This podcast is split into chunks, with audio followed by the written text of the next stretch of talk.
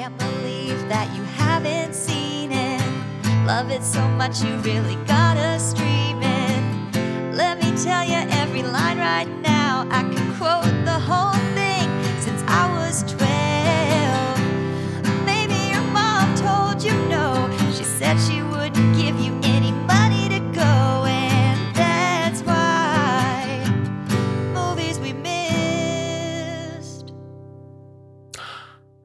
Hey, hey, hey, hey, hey, and welcome to another episode of Movies We Missed. I am your host, Brandon Greenhouse, joined by my lovely, lovely co host, Jane Agnes Hammer.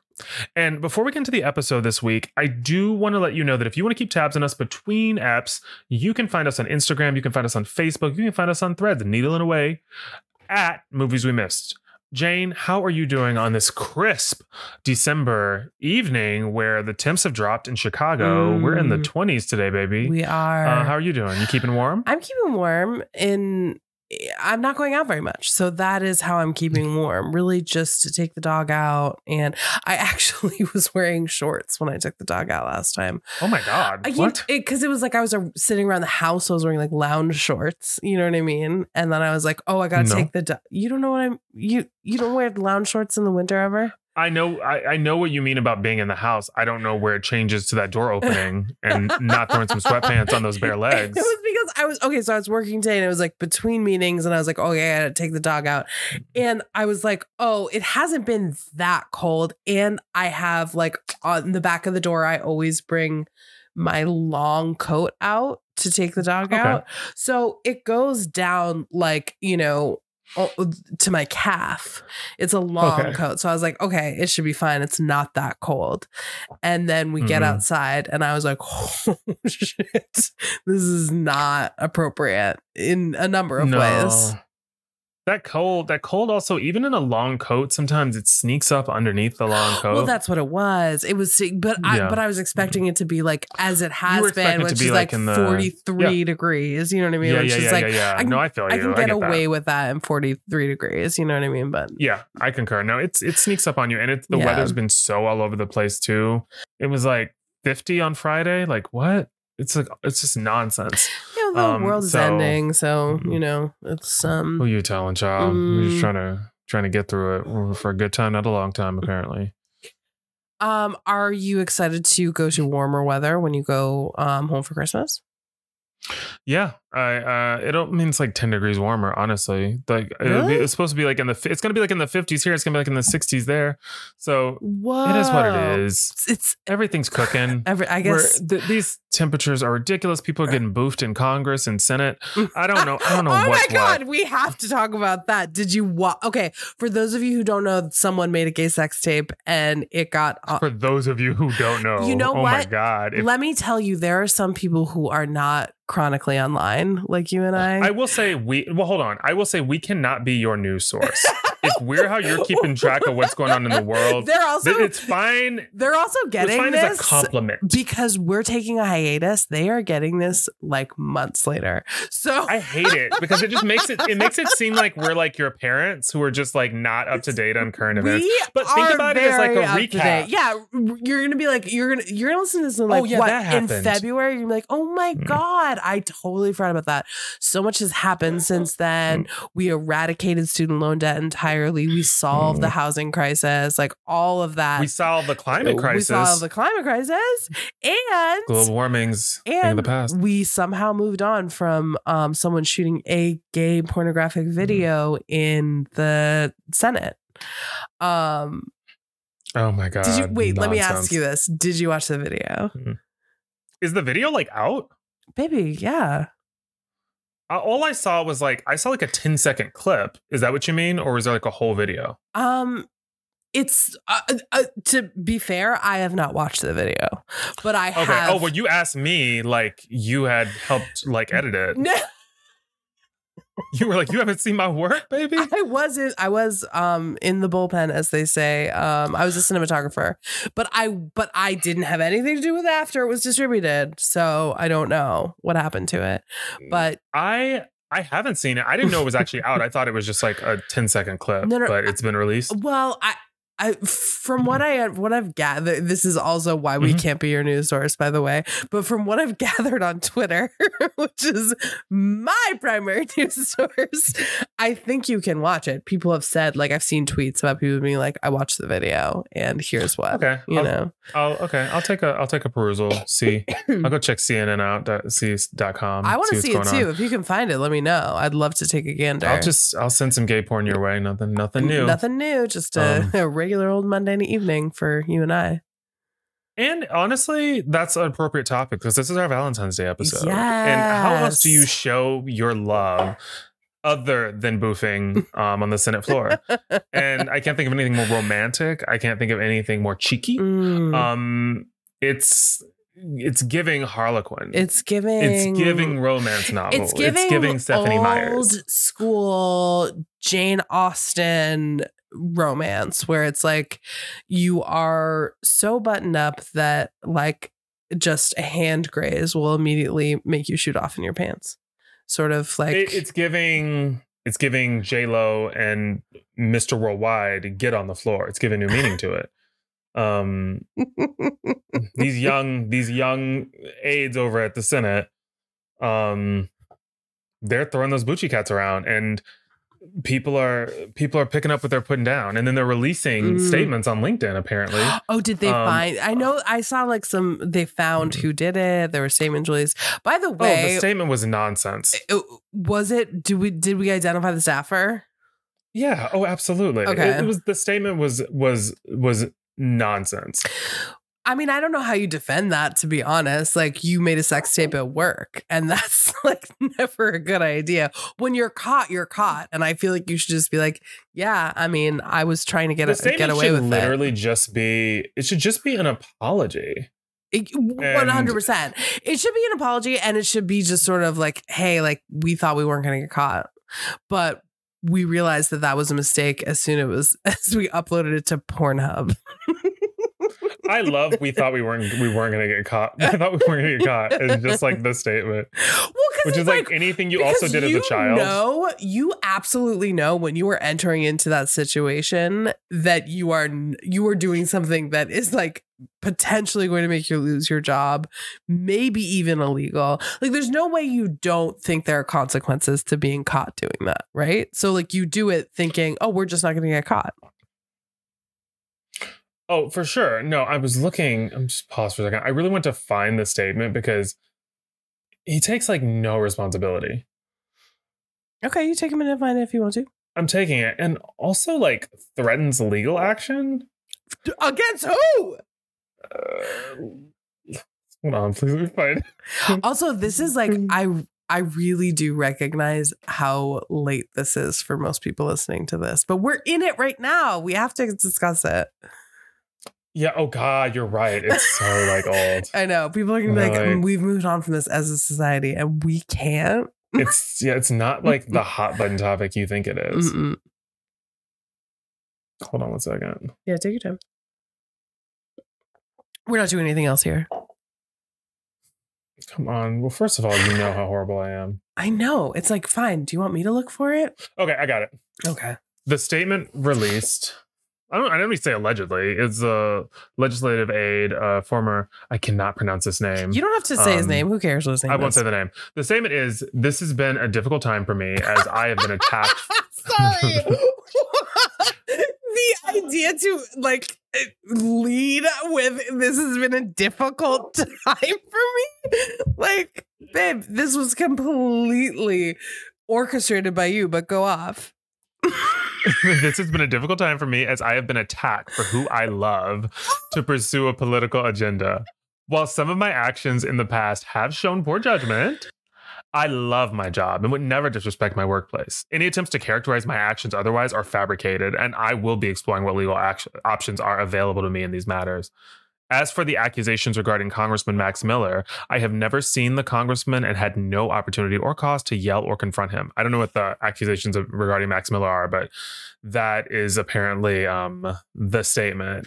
Um That this is isn't this isn't a love is love issue. Wild. No, he's equating it to being like, this is gay rights. And it's like, gay rights is absolutely not being able to fuck publicly in like, uh, you know, a public building that is used to like create laws and shit in the. Well, it's been a while since that's happened.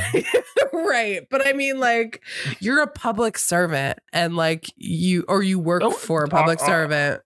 And I could argue that uh, that service was happening. Of course, of course, of course. Every public No, servant joke that you can think of.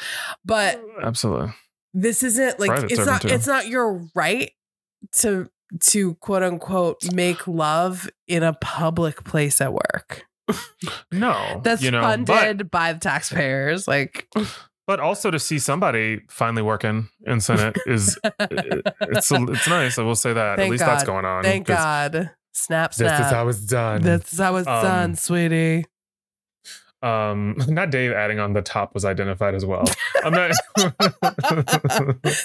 we're, we're tired of the we're tired of the bottoms taking the brunt.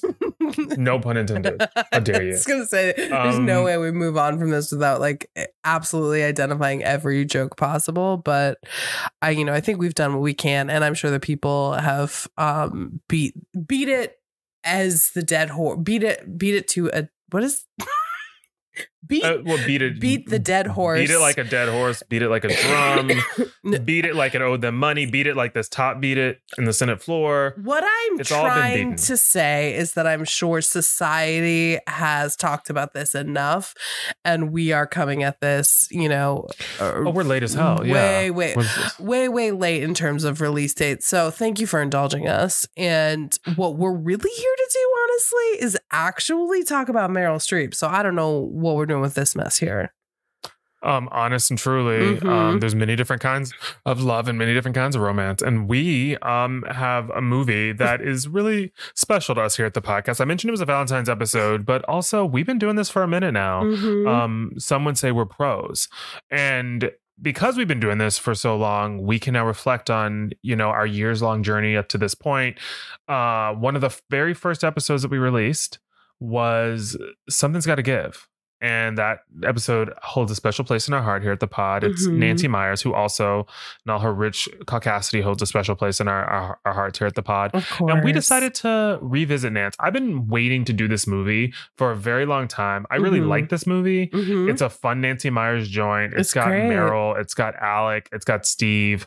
Um, and it's just it's a fun, fun movie. And I've been waiting for the opportunity. And there's been a couple times I've thought about it. I'm like, oh no, not yet, not yet. And I was Mhm. like, you know what? This feels like the perfect topper to Mhm. like you know usher us into the next chapter of mwm movies we missed and uh i thought that you know i thought our fans would enjoy it and i wrote a little synopsis to get us to just sort of thrust us into the movie um are you ready to hear it jenny I would love to hear it. I can't wait. here we go Thrust away. oh god are you the senate bottom what is going on I'm always the Tell me center what to do. bottom. Nice. Jane is adjusting to life as a divorced empty nester. No, don't worry, she's not exactly trying to figure out how to make ends meet. This is a Nancy Meyers joint, so we don't have to deal with pesky things like money troubles, which we love. Right? Well, you know, Nance. Anyway, Jane Adler, goodness, even the name sounds rich. Jane Adler is a relatively new divorcee. Her youngest child, Melanie, is heading off to college, and the other two kids are grown and forging lives for themselves outside of the family home. She has a booming bakery business and a bevy of devoted friends. She also has an ex husband called Jake, who is remarried to a much younger woman with a penchant for bare midriffs. Jane has made peace with Jake's new life and began forging a path all her own. The two seem to have both moved on in their own respective directions until Jane crosses paths with Jake while in New York for their son Luke's college graduation. It turns out when the new wife and kids are away, Jane and Jakey Boy will play. A few harmless cocktails at a hotel bar leads to a trip down memory lane, which leads to a little gesticulation on the dance floor, which leads to some spirited thrusting in Jane's hotel room. This was just one of those things. Jane chalks the libidinous lovemaking up to the emotions of the weekend and heads back to the West Coast, resolved to move to move and heads back to the West Coast, resolved to move forward and leave Jake in her rear view. But a funny thing happens once they return home. Jake wants to pick up where they left off in NYC. Jane does her best to resist his advances, but nostalgia can be a hell of a drug, and she finds herself entangled with her very married ex husband. Despite her better judgment, Jane is the other woman. Oh, and to top it all off, Adam Schaffer, an architect working on plans for her home remodel, has designs on more than just coffered ceilings. Let's just say Adam is hoping to lay something other than Carrara, and I ain't talking to you. The pipe he's hoping to lay ain't copper or PVC. It's Caucasian, because it's Steve Martin's penis. Soon, Jane will have to choose between the familiarity of the past or the unknown of the future. With love, there's no way to reach a simple conclusion. It's complicated. Woo! Wow. It was a complicated plot, but you did it justice by untangling it for us and and I appreciate that. I mean it was there's a lot of elements. And Maybe call me Tresemme because I'm the detangler. um, I try and just keep the you know keep it rolling. And This is a Mm. lot. This plot there's, there's quite a few moving parts, and it's a Mhm. Nancy Meyers rom com, so you know it's over two hours. exactly. Um, so I just tried to hit the hit the big uns, hit the big plot points, and uh, you know help us slip and slide And into the be- movie. to be honest, sometimes when you assign movies or I assign movies that are over like an hour and 45 minutes, I'm always like, oh my God, this is going to take so long because we have to be so tuned in when we watch these movies so that we can have these conversations. And so Mhm. a two hour movie actually becomes like probably a two and a half hour movie. You know what I mean? Where you're Oh, for sure. pausing, rewinding, making sure you heard what you heard, that kind of thing. But this, I'll tell you what, washed over me like a milk bath, and I loved every minute of it. I did not feel like it was too long. I did not feel like I was, you know, waiting for it to be over. And that's what a good Nancy Meyers movie does. I just don't feel like I've ever seen a movie by her mm. where I was like, oh, I wish this was shorter. No, I will say that sometimes with Nan, I feel like I I feel like I feel it less in this movie. I feel it Mhm. more in like a something's got to give, Mm, where I'm like, oh, we're st- like, there's several points in something's got to give where you think it's the ending, but it's not, and You you're know happy it's not because there's more to tell. But this movie, I didn't feel that as much. As soo- as soon as I said that, I was like, I don't remember what I said when we did something's got to give because it was like two years ago. So I may Mm-hmm. have come to a point where I was like, God, is this movie over yet? But I will say, either way, we've also done the holiday as well, which is a long movie. But like, I, I just like, I, I'm all in for Nancy's stories. Like, she weaves in a way that keeps me interested. Is essentially this the movie point. is just about two hours Mhm. and to me it does not feel it, it it's it's Mhm. over really quickly um i think it's also because it kind of feels like everything that we that we get and all of the plot is necessary Yeah. for like sort of like the telling of this story Mhm. and it's not a movie that actually does have that many moving parts because there's quite a few like supporting characters but it really is Meryl, Alec, and uh, Steve sprinkled in. Yes. Like so like that's that's sort of what this movie hinges on. And it's funny because we'll get into it in our like it, love it, loathe it. Yeah. Actually. But um I'll hit you with the quick stats on this I'd one. love to This hear movie was released. It was actually it's it's you know, it is um what's the word I'm looking for? I don't know. It is fitting that we're doing this Mm. movie um at this point because it was released on December 25th of 2009. a And I was Christmas like, release. Right? I was really surprised because it is definitely giving Valentine's Day release. So I'm I'm surprised that they were like, no, this is for the whole family. Yeah. Um, no, this is for mom and the aunties to go to. Mhm. Um, but December 25th, 2009, it was uh, made on a budget of $85 million and it made $224 million at the box office. Damn. Does she ever miss? It's, Does she ever Um, miss? I don't think she, I don't think she knows what a flop is. so, um, yeah, yeah, yeah. It is, uh, it's a certified hit. And, uh, yeah, we are going to transition into our patented, Mm. uh, like it, love it, loathe it. So this is how we break the movies down. It just helps to sort of like define the conversation for us and for you and sort of keep us all on track. So we're going to start by talking about some of our like it's, things we liked about the movie. Um, Jane, do you have a like it to start us off? I evening? do. I do. So this is uh not a new theme for anybody, but it's certainly something that we've talked about many times on um MWM. And I feel like just the collective um millennial conversation about Nancy Meyer movies is the incredible kitchens. And um the first thing I noticed in this movie is that when you when you get to Meryl Streep's home and you go into her kitchen and it's gorgeous. I mean, she's got these beautiful big windows over the sink that she can look out into her gorgeous property while she's Yeah. washing dishes. She's got all these appliances. But the thing we find out pretty shortly is that she's updating her house. She's getting an addition and she's getting her quote dream kitchen. And I was like, girl, what more could you ask for? And the kicker that kills me because obviously Nancy Meyer kitchens are so huge and such an important hot topic. We never get to see the dream kitchen. You go through this whole movie without seeing it. And I it, this is a like it point with, you know, uh, the other side of the coin where it's like Nancy, you could have given us more. You could have given us that dream kitchen. But I loved what I saw anyways. You know, somebody called George Gershwin because who could ask for anything more? Okay. this kitchen is so beautiful and it is quintessential Nancy. It is like it's it's um what's the phrase that people use? It is uh it's easy elegance. Like- it's like open Yeah. concept. Like it's not fussy. It doesn't look like it looks like it's been used. It looks like it's been lived in. It looks like it's a well, but but clean. And it, you know what I mean? It's clean. Everything has its place, but like you know, all of the equipment is well loved and and um, you know, nothing nothing goes to waste here. no, it is it's as they would say quiet luxury. Mm. This kitchen is really beautiful. It everything it is giving like CB2 Cra- no Crate and Barrel. What am I saying? yeah, CB2 giving- in it's your giving fucking Crate and dreams. Barrel.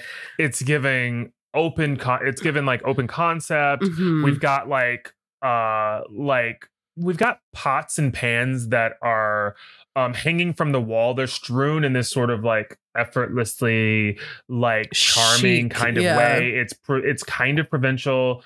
Um Dave described this home as like Spanish colonial. Mm. like it is very that. It's easy. It's not the kind of it's like the kind of kitchen that like if you had like a really rich friend you would like and you went to like their home like you would go into the house and you wouldn't feel like precious about like touching anything because it's not like it hasn't been created to be like this sort of like sterile environment where it feels like nobody it feels very lived in Yes. it feels like it There's feels a like well coziness to it. This is the thing about Nancy Meyer sets in general. There is such there is it is quiet luxury, but there is such a coziness and a warmth to it. And the kitchen is is exactly that. Oh, absolutely. Really lovely pendant lights above, like, you know, her little island in the middle of the kitchen. But it's not like a, it's, a, it, it's like, it's not an island that's built into the, um, the kitchen. It's got Mhm. like open shelving underneath.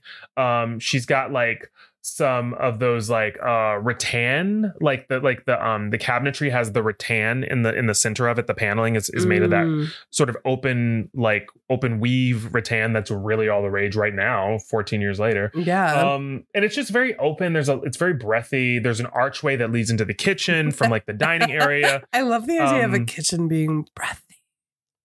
You know what i mean though I know, It's like- I know it's what you mean. that- It's like open air. It's like it's yeah, it's it's it's giving breathy. it's but as breathy just as Meryl's pantsuits that she wears the entire movie. It's it's very that. It's easy. It's breezy. It's I'm rich and I don't need I don't need to tell you I'm rich. Just like come in. I'm rich I don't want to I discuss have them. to prove it. And like we're gonna No. we're gonna plan a trip to Tuscany, but like we're not gonna talk finances at all. It's gonna be a group trip.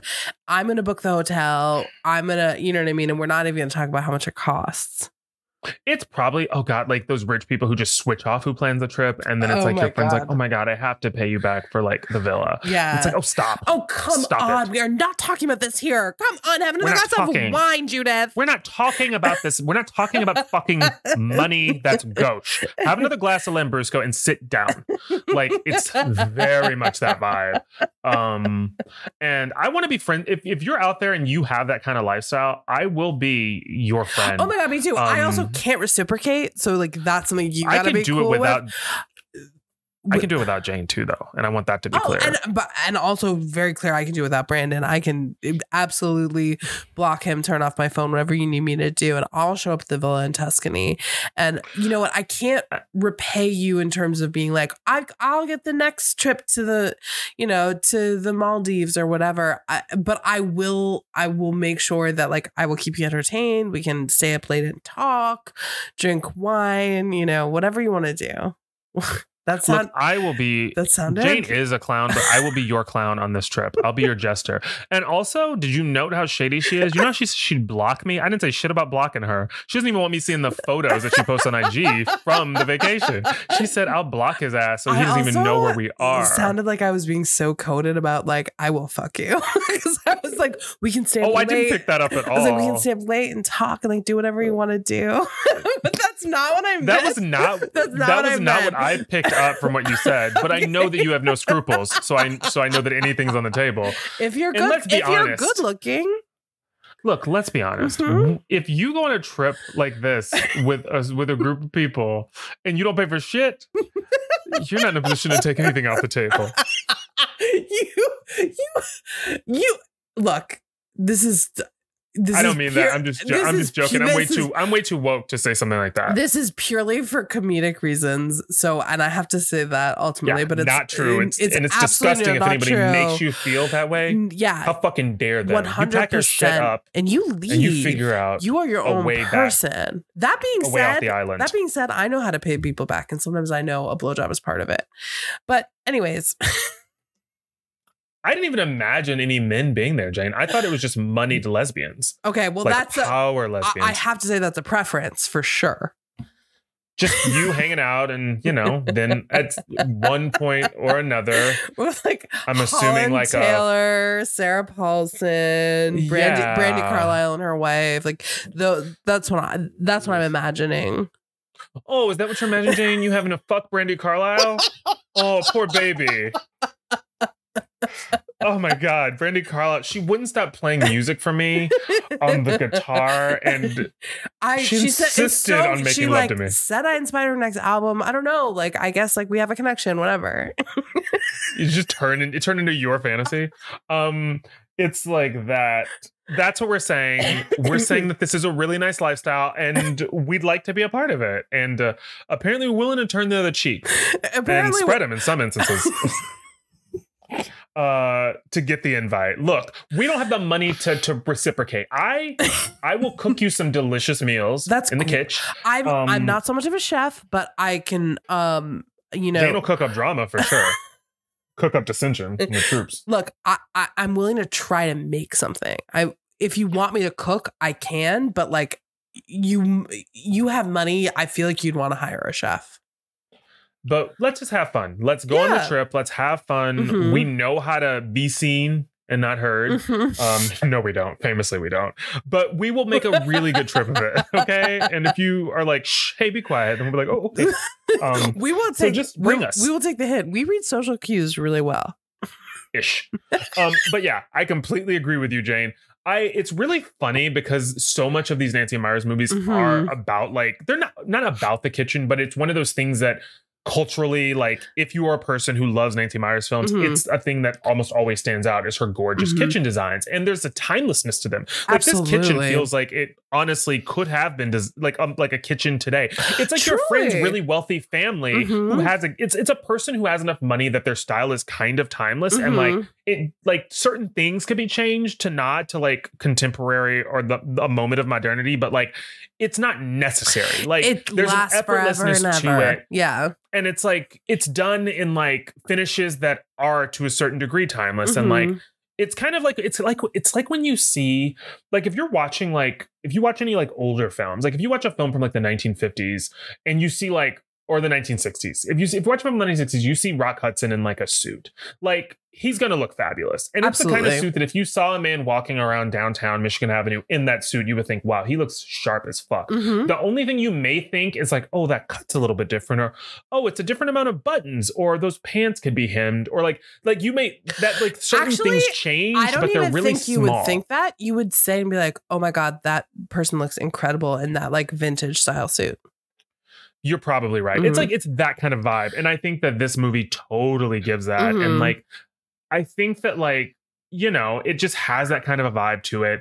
And we love to see it. And it was really funny, you're right, because it's it's also one of those those spaces where it's like, you don't need to touch this kitchen. There's no like you can because you're rich. Do what the fuck you want with your money. That's but the like thing. it, It, was a rich but it person's doesn't like need to no. be And I bet, like, I'm sure there was a story behind it. She's a chef and she wants more space, and it's set up differently. Sure, fine, whatever.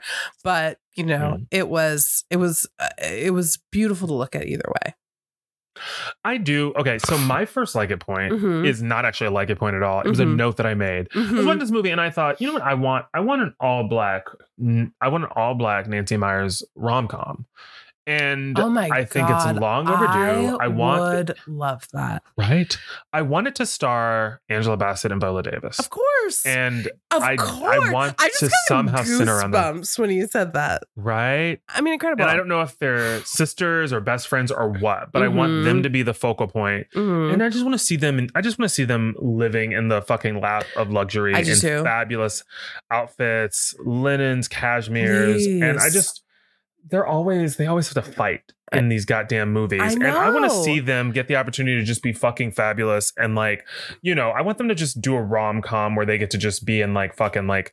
Italy or wherever and just like live their fucking lives. and, so and be navigating you're like a wealthy affair with your ex-husband. Like I would- absolutely. I feel like either either Viola or either Angela would be incredible in this role as Oh well.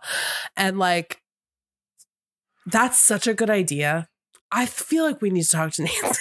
I want them both in it because I feel like they would have crazy chemistry too. Absolutely. And. I feel like I would love to see them just have opportunity to just do something fun and like, Mhm. You know, get to be effervescent. They're always, they always are those things, but I would love to just see them backdropped and like, I want to see them with a fucking hundred million dollar rom com budget. me too. And uh we'll eat it the fuck up. You know we will. of course. So just give the people what they want.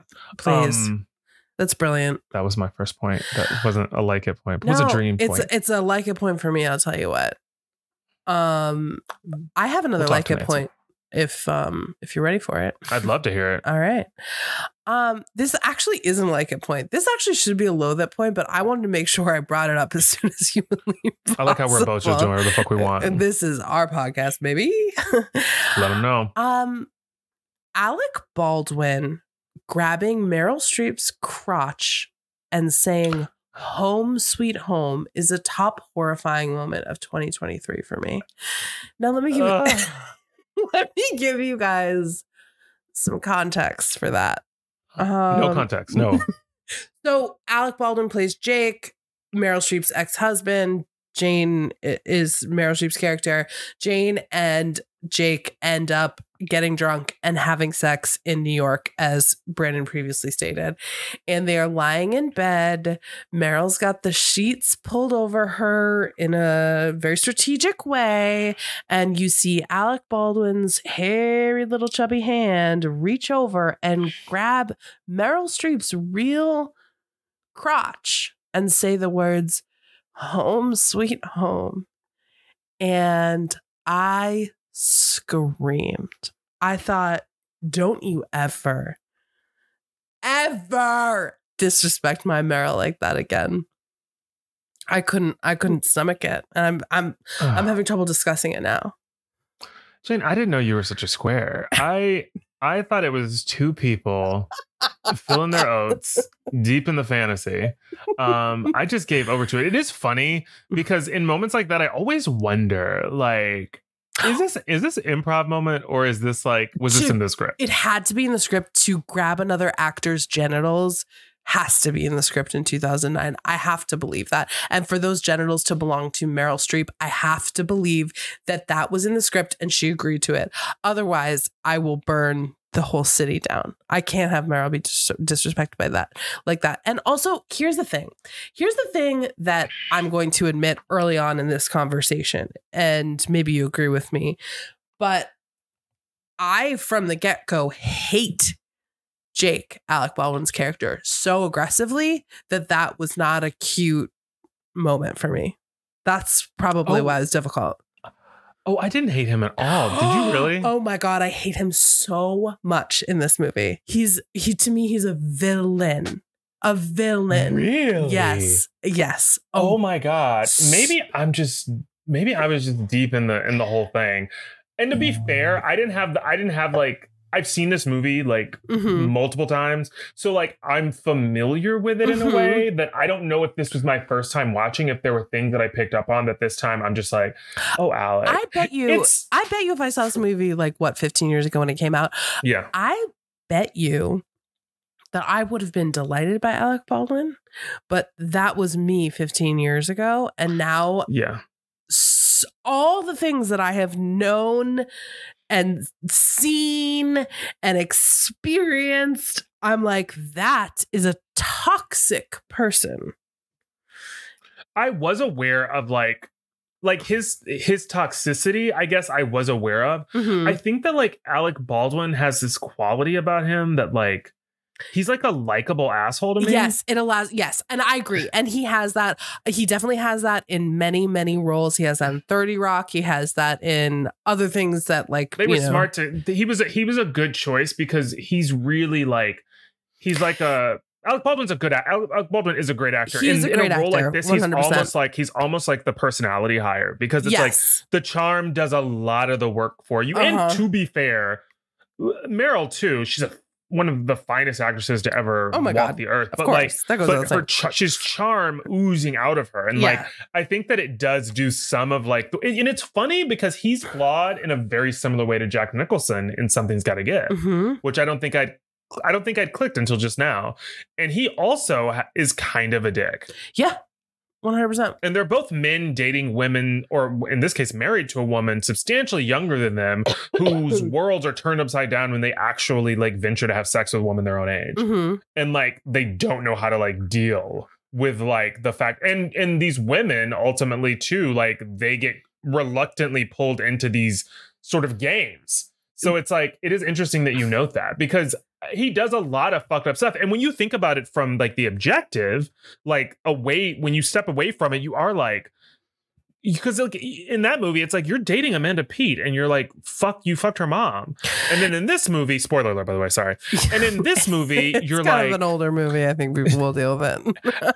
and then in this movie, you're like, you're despite how you may feel about the Lake Bell character, you are like, you're ma- you're married, and it's Yes, like obviously like the women are a- like There's other, complicit in it. yes, and there are other things associated mm-hmm. with the fact that besides that this is an affair that I Yeah. find abhorrent. Like, I mean, look, life and relationships are very, very complicated. Particularly this Movie one. title. The movie is literally called It's Complicated.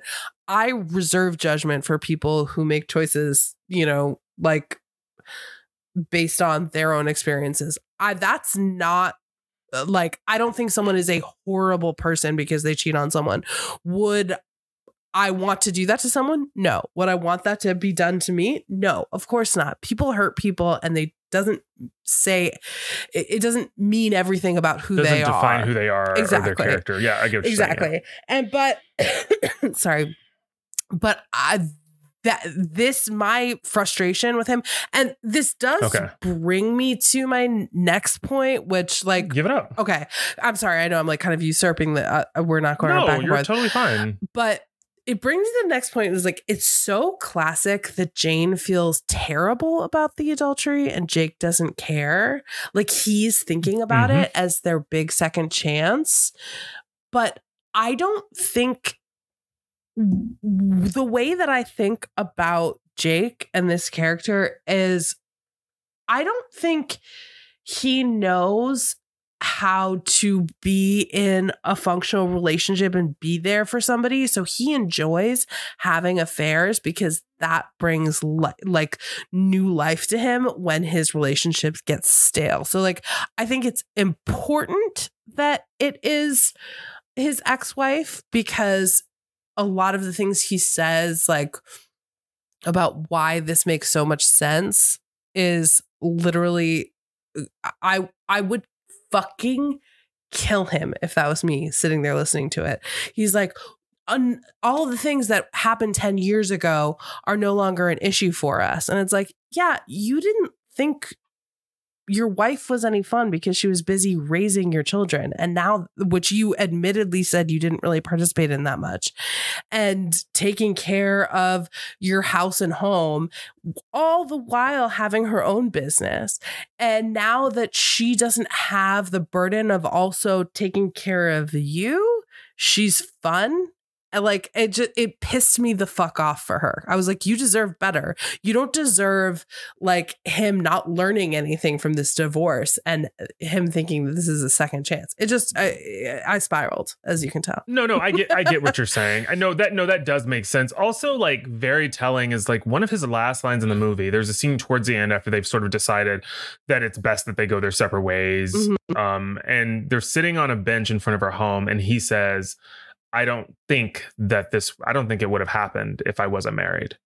He's meaning I don't think this affair would have happened. Mhm. I don't think there would have been um like um the potential of a reconciliation or a tryst had I not been married. Mhm, mhm. And I thought that that it did stick out to me as very telling Mhm. uh, because it exposed just like a deep character flaw. Because essentially what you're saying is like if it didn't come with risk and if it didn't come with a particular kind of danger, then this would not have been as enticing to me. Like Yeah. it was like what was enticing was obviously the familiarity and what I do feel is like a love that he does have for her as, you know, this woman who he was married to for decades and the mother of his, you know, Mhm. three children. I'm I'm sure that's there. But like I think that like the risk of it all, and I think that like that thing where it's like this life that he had, I'm sure with like, you know, this Agnes, who's the Lake Bell character, I mean, she has a small child that she had after like cheating on him. Mhm. She got pregnant and came back.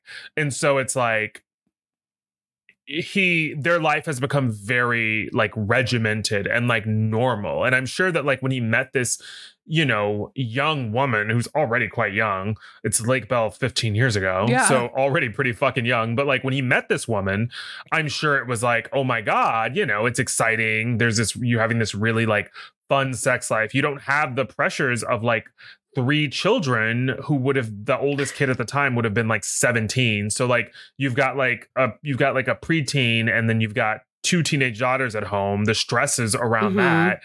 And then a wife who's struggling to nobody's struggling in this movie um but a wife who's got a who's got a business you know that she's running But I mean, Uh, at that time, ten years ago, she could and, and she could have been struggling more to just balance everything and being really frustrated because he admittedly said like did not show up for her in the way that he needed to, which I think is like kind of a classic trope when it comes to like heterosexual men sure. in these relationships. And if you think about the character Jake's pattern, it's this he's doing the same thing. He's just bouncing between oh just to a different person just but it's between women who don't hold him accountable to like growing up and taking care of a family and having this lifestyle where it's like yeah it's not always fun to go to a soccer game on Saturday, but like we are building a family together and we both have to take on that responsibility.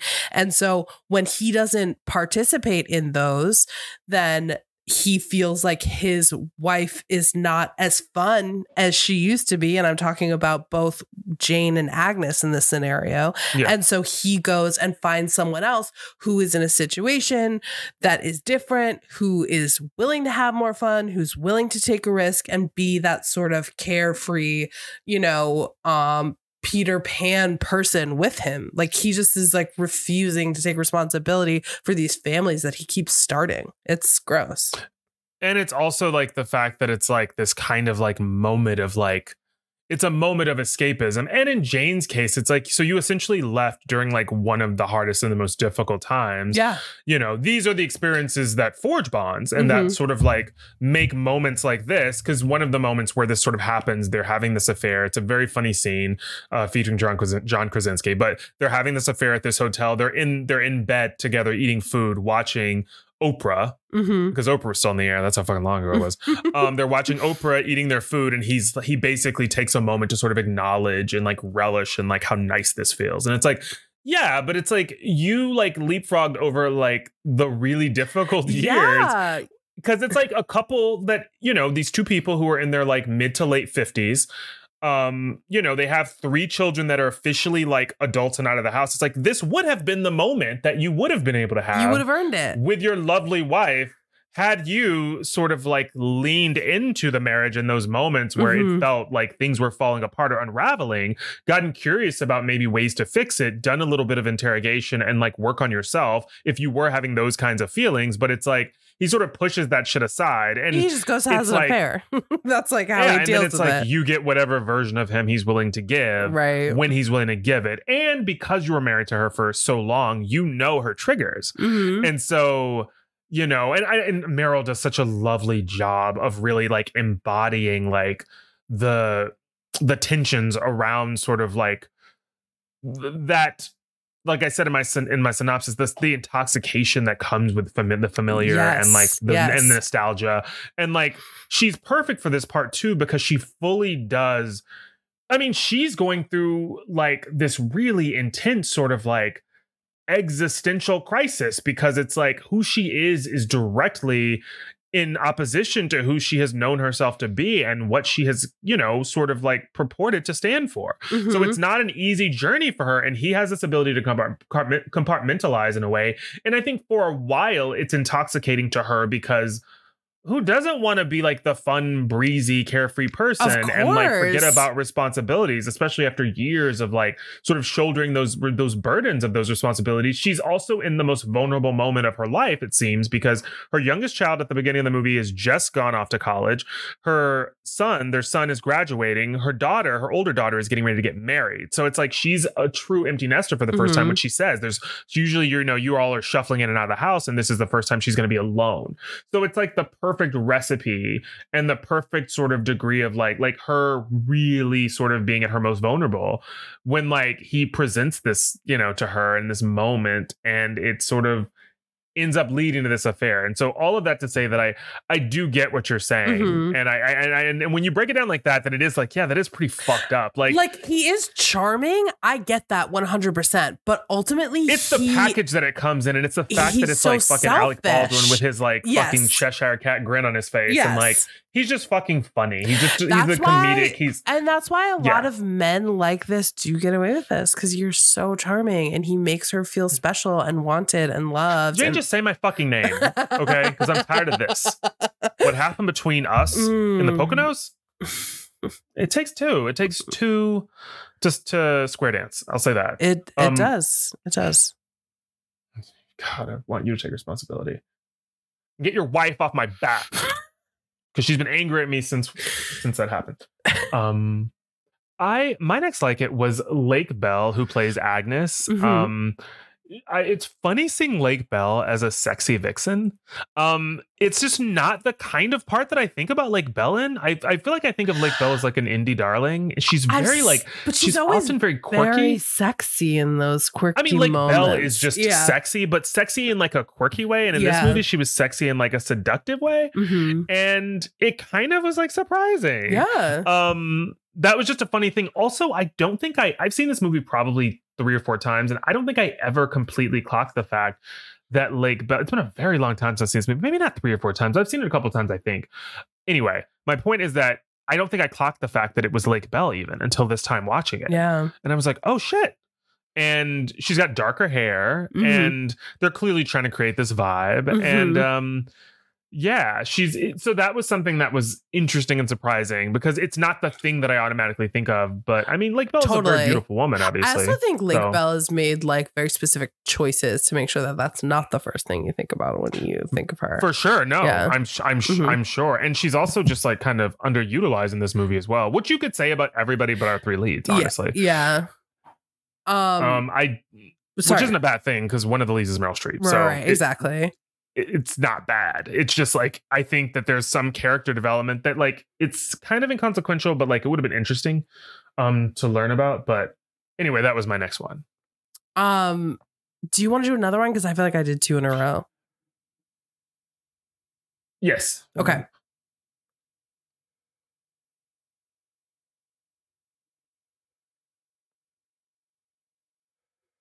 I, I all I said was the next one I wrote was inexplicably wealthy, and then I wrote glad she glad she always casts women that I already have a deep affection for. that makes it easier to like them. So true. So true. Because if this was someone true. annoying, then I would I mean, first of all, it'd be an entirely different movie, but it's really like who would be a person who you would not root for? I was just about to ask you when you said that.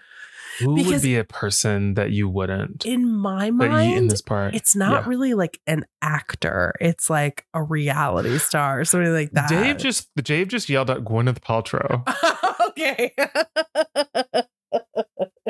oh my god. Gwyneth Paltrow is a really good answer to that just because she has come out in the last few years as being the most annoying white woman you know. But I do think like she, I still enjoy watching her and things. Like, I don't think she, I, I don't know. Uh, I, It me- would turn it would turn a little campy, I think, yes. like in like like I could see that and I could see art imitating life to a certain degree. I think that there's like there's yeah, that's a really good question. I don't know who that actor would be off the top of my head, but I do know that there's an actor that like in this movie would like make that part like not quite work and like another actor that would make the Alec Baldwin part like just a little bit like I don't know like unhinged in a way that like you didn't like you didn't see what she was saying right. if that makes sense. Like, I guess if they cast like, I guess if like, I don't know, maybe he could be charming too. I was gonna say like Paul Giamatti. Like, I feel like, but maybe he could probably like. s- Oh, are you kidding me? I would be like, I would. The thing is, Paul Giamatti mostly plays like exclusively unlikable characters. So like, And he also is a big screamer, so I feel like a lot of this dialogue would just be yelled. And I'm sorry to say, I don't mean this in a mean way. Oh, whoa! here we But- go. Paul Giamatti doesn't have the general physical um presence Have you seen Sideways? that I feel like an Alec Baldwin character has that brings the charm. Paul Giamatti you're right. He couldn't he I would hate him in this character, but I also I don't see it happening with Paul Giamatti as this character. Like I don't see what about what about Willem Dafoe? Do you see that happening? I don't like feel like I know much about. I feel like it would get like scary. I feel like you'd be like, is he gonna kill her? He always he always teeters on the edge of like, are you going to hurt somebody? You know what I mean? Yeah, so it would be a very different it- movie, it and I think a thriller. we all understand why that divorce happened. yeah. um a little bit clearer but no she does this really good job of casting like of like casting people and making me Yes. watch a movie that's just about people that just are casually very very wealthy So true. and like and not being I, and not I, and not being like, "Ugh, well, I of course she has this. Like, you know what I mean? I'm not doing that throughout the movie. I'm like, oh, No, oh I'm in the my story. god, the kitchen. Oh my god, that bathroom is gorgeous. It's Like, I'm doing Meryl that. Streep is Meryl Streep is such a fucking chameleon though too yes. that it's just like she can inhabit any role and Yeah. we've seen her inhabit literally any role so it makes sense it's funny too though because it's like when we talk about this effortless wealth thing like in the movie there's several times where like meryl goes for this sh- this shawl the scarf that she throws around her shoulders Mhm. when she's like running she's got one in like turquoise she's got one in like a cream color Hermes scarves. that's what I was gonna say. Yeah. Yeah. No, they're like, but she just grabs them really quickly. And when you look at them, honestly, full T, they look like they could have been bought at like a lovely market. Sure. Like they don't, they don't give like, they don't give like opulence. screaming It's- Hermes. they're not screaming, but it's like then you find out that they're fucking Hermes scarves, and Yeah. you're like, of, of course they are. Yeah, like of, course. they are. Of course you would casually throw on an Hermes scarf to like go to like the local market. And it's like or to like, or to like go outside and like pick your pick in your garden because Yeah. it's like a little chilly. like if I like- owned an Hermes scarf, it wouldn't be anywhere near the dirt of my garden. Let me No, shit like that is no. If I own an Hermes scarf, it would be in its original fucking box on the top of my closet, and I'd forget I owned it because. And then when too times got scared. hard, I'd hop on fucking the real real to see what they were selling for to see if I could get rid of it and be like, I don't deserve this anyway. I'm trash. Here, take it. Give me money. That's what I need. Uh, but yeah. So anyway, that was Uh. that's what I was getting from this movie, and I think that Nancy Meyers does a really good job because she just tells these kinds of stories, and we really do just embrace it because she's a great storyteller, Mhm. and because, as I said, she writes what she knows, which is fine. Like I don't need which is Nancy Meyers white to try women and opulence. Yeah. yeah, I don't need Nancy Meyers to try and give me like a Mean Streets moment and like gritty like Bed-Stuy like during the height of the crack epi- epidemic. That's not her moment, and I think she I- knows that. I, I'm glad she knows that because I would be like, what are we doing here? This seems like you're what? it seems like it's what were those conversations like with Delroy Lindo and as when you when you guys were were meeting to discuss him being cast in this movie? Oh Uh. Nancy, have you ever seen a crack pipe before? um, it's yeah. She just finds she she like gets some like she gets some like made from like some like glass blower in like Italy. Find out like through the factoids that they cost like five hundred dollars a pop, and it's just like, what are you doing, girl? This is not what the budget should be isn't that. going to. Uh, Um but Jane, what's your next leg? yes. My next it point. Um oh, there is this line that um Jane, the character of Jane, played by Meryl Streep, says when she and Alec are talking about they're sort of like sharing responsibility for the end of their marriage. Um, and I think this is when they're in the hotel and they're talking about like he's talking about what he did wrong. And she says this line, which I thought was so poignant and like made me like kind of stop in my tracks. And she said, When you cheated, it meant that I didn't have to. And I was like, man, that is so heavy to say to uh, uh, no matter how true it is, but it's so heavy to say that because it's taking such responsibility for the fact that like I had emotionally left this marriage and I didn't feel like I could leave you because I didn't know how to go about that. And so when you cheated, it gave me such a good reason to A, leave and B, put all of the onus on you. And I was like, that was just, I, just felt like um it was it was an interesting it, it was an interesting line to put in there because it helped me it made the it made the first of all the conversation way more real and it made it way more true to life where like there are so many things that go on within a relationship and it's so easy particularly to make a movie about a husband who cheated on a wife. It is so easy to make that be the the reason why everything fell apart. The crux for everything and to lose the nuance of like a relationship that is between two people yes. and to acknowledge the fact that like there are ways that a person can create an environment that is hostile quietly hostile yeah. and like doesn't lend itself to like the fostering of like love or like totally. of like community or like compassion. Like you can Mhm. there are subtle ways that you can create an, an that you can make it so that love is like is uninhabitable like there like there's no space for love Mhm. like and then sort of like wait for the other person to make a move and then once they do feel comfortable and like safely sort of like stowed away in your moral on your moral high ground yes um while this person sort of takes the brunt of everything from family and friends and society Mhm. and like And their moral a- cal- character is called into question and you've done nothing wrong because you sort of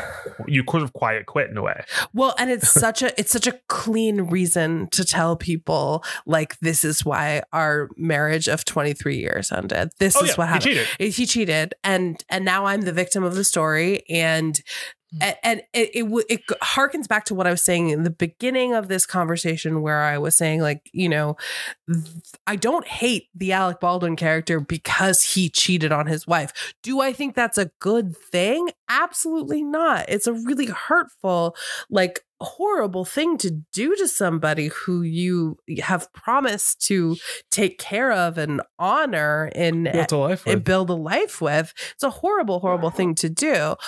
But he is not the only person in this relationship who left it. You know what I mean? And so and it it's and it wasn't a narrative of like they had the perfect marriage and then all of a sudden he ruined it exactly you because I mean? that's She was never the perfect true. wife, you know? and she was there for him, and like they had this incredible sex life, and she was super communicative about what she needed, and warm and loving, Mhm. and you know he just fucked everything up, and it's like it, there's there's a lot going on. It takes two people for a Yes. marriage to.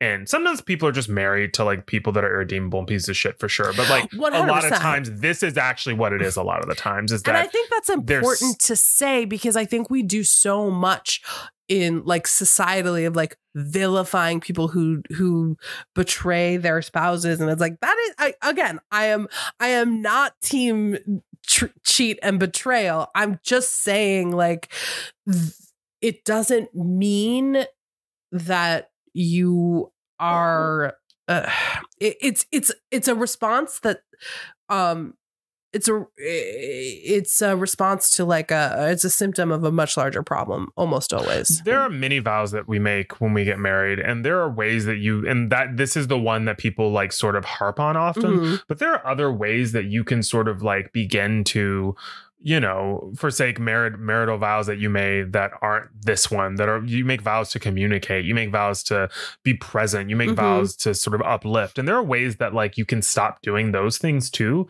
And those aren't the egregious ones, and those aren't the ones that people are going to sort of call you to the floor on. But I but to say that is just to say that like there's a lot, there's a wealth of reasons and there's a ton of ways where like we fall short as partners other than cheating. But cheating is the one that like people grab onto because it's sort of like the most cut and dry.